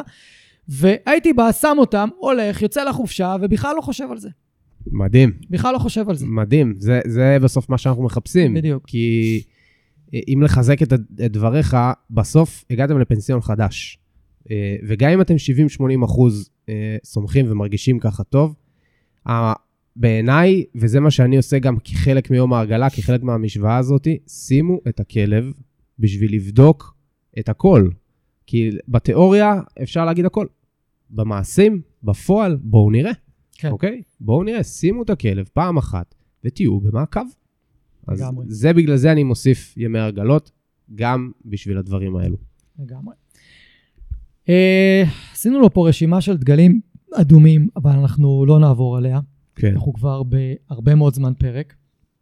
אה, נראה לי שאנחנו נסיים כאן להפעם. יש משהו שאתה רוצה להוס- להוסיף, להגיד? Um, אני רוצה להגיד לכל בעלי הכלבים, וגם לנו המאמנים והמאלפים, uh, ואני אומר את זה גם בנימה אישית, שגם כשאני טס ואני uh, משאיר את הכלב שלי בפנסיון, רגשית גם קשה לי.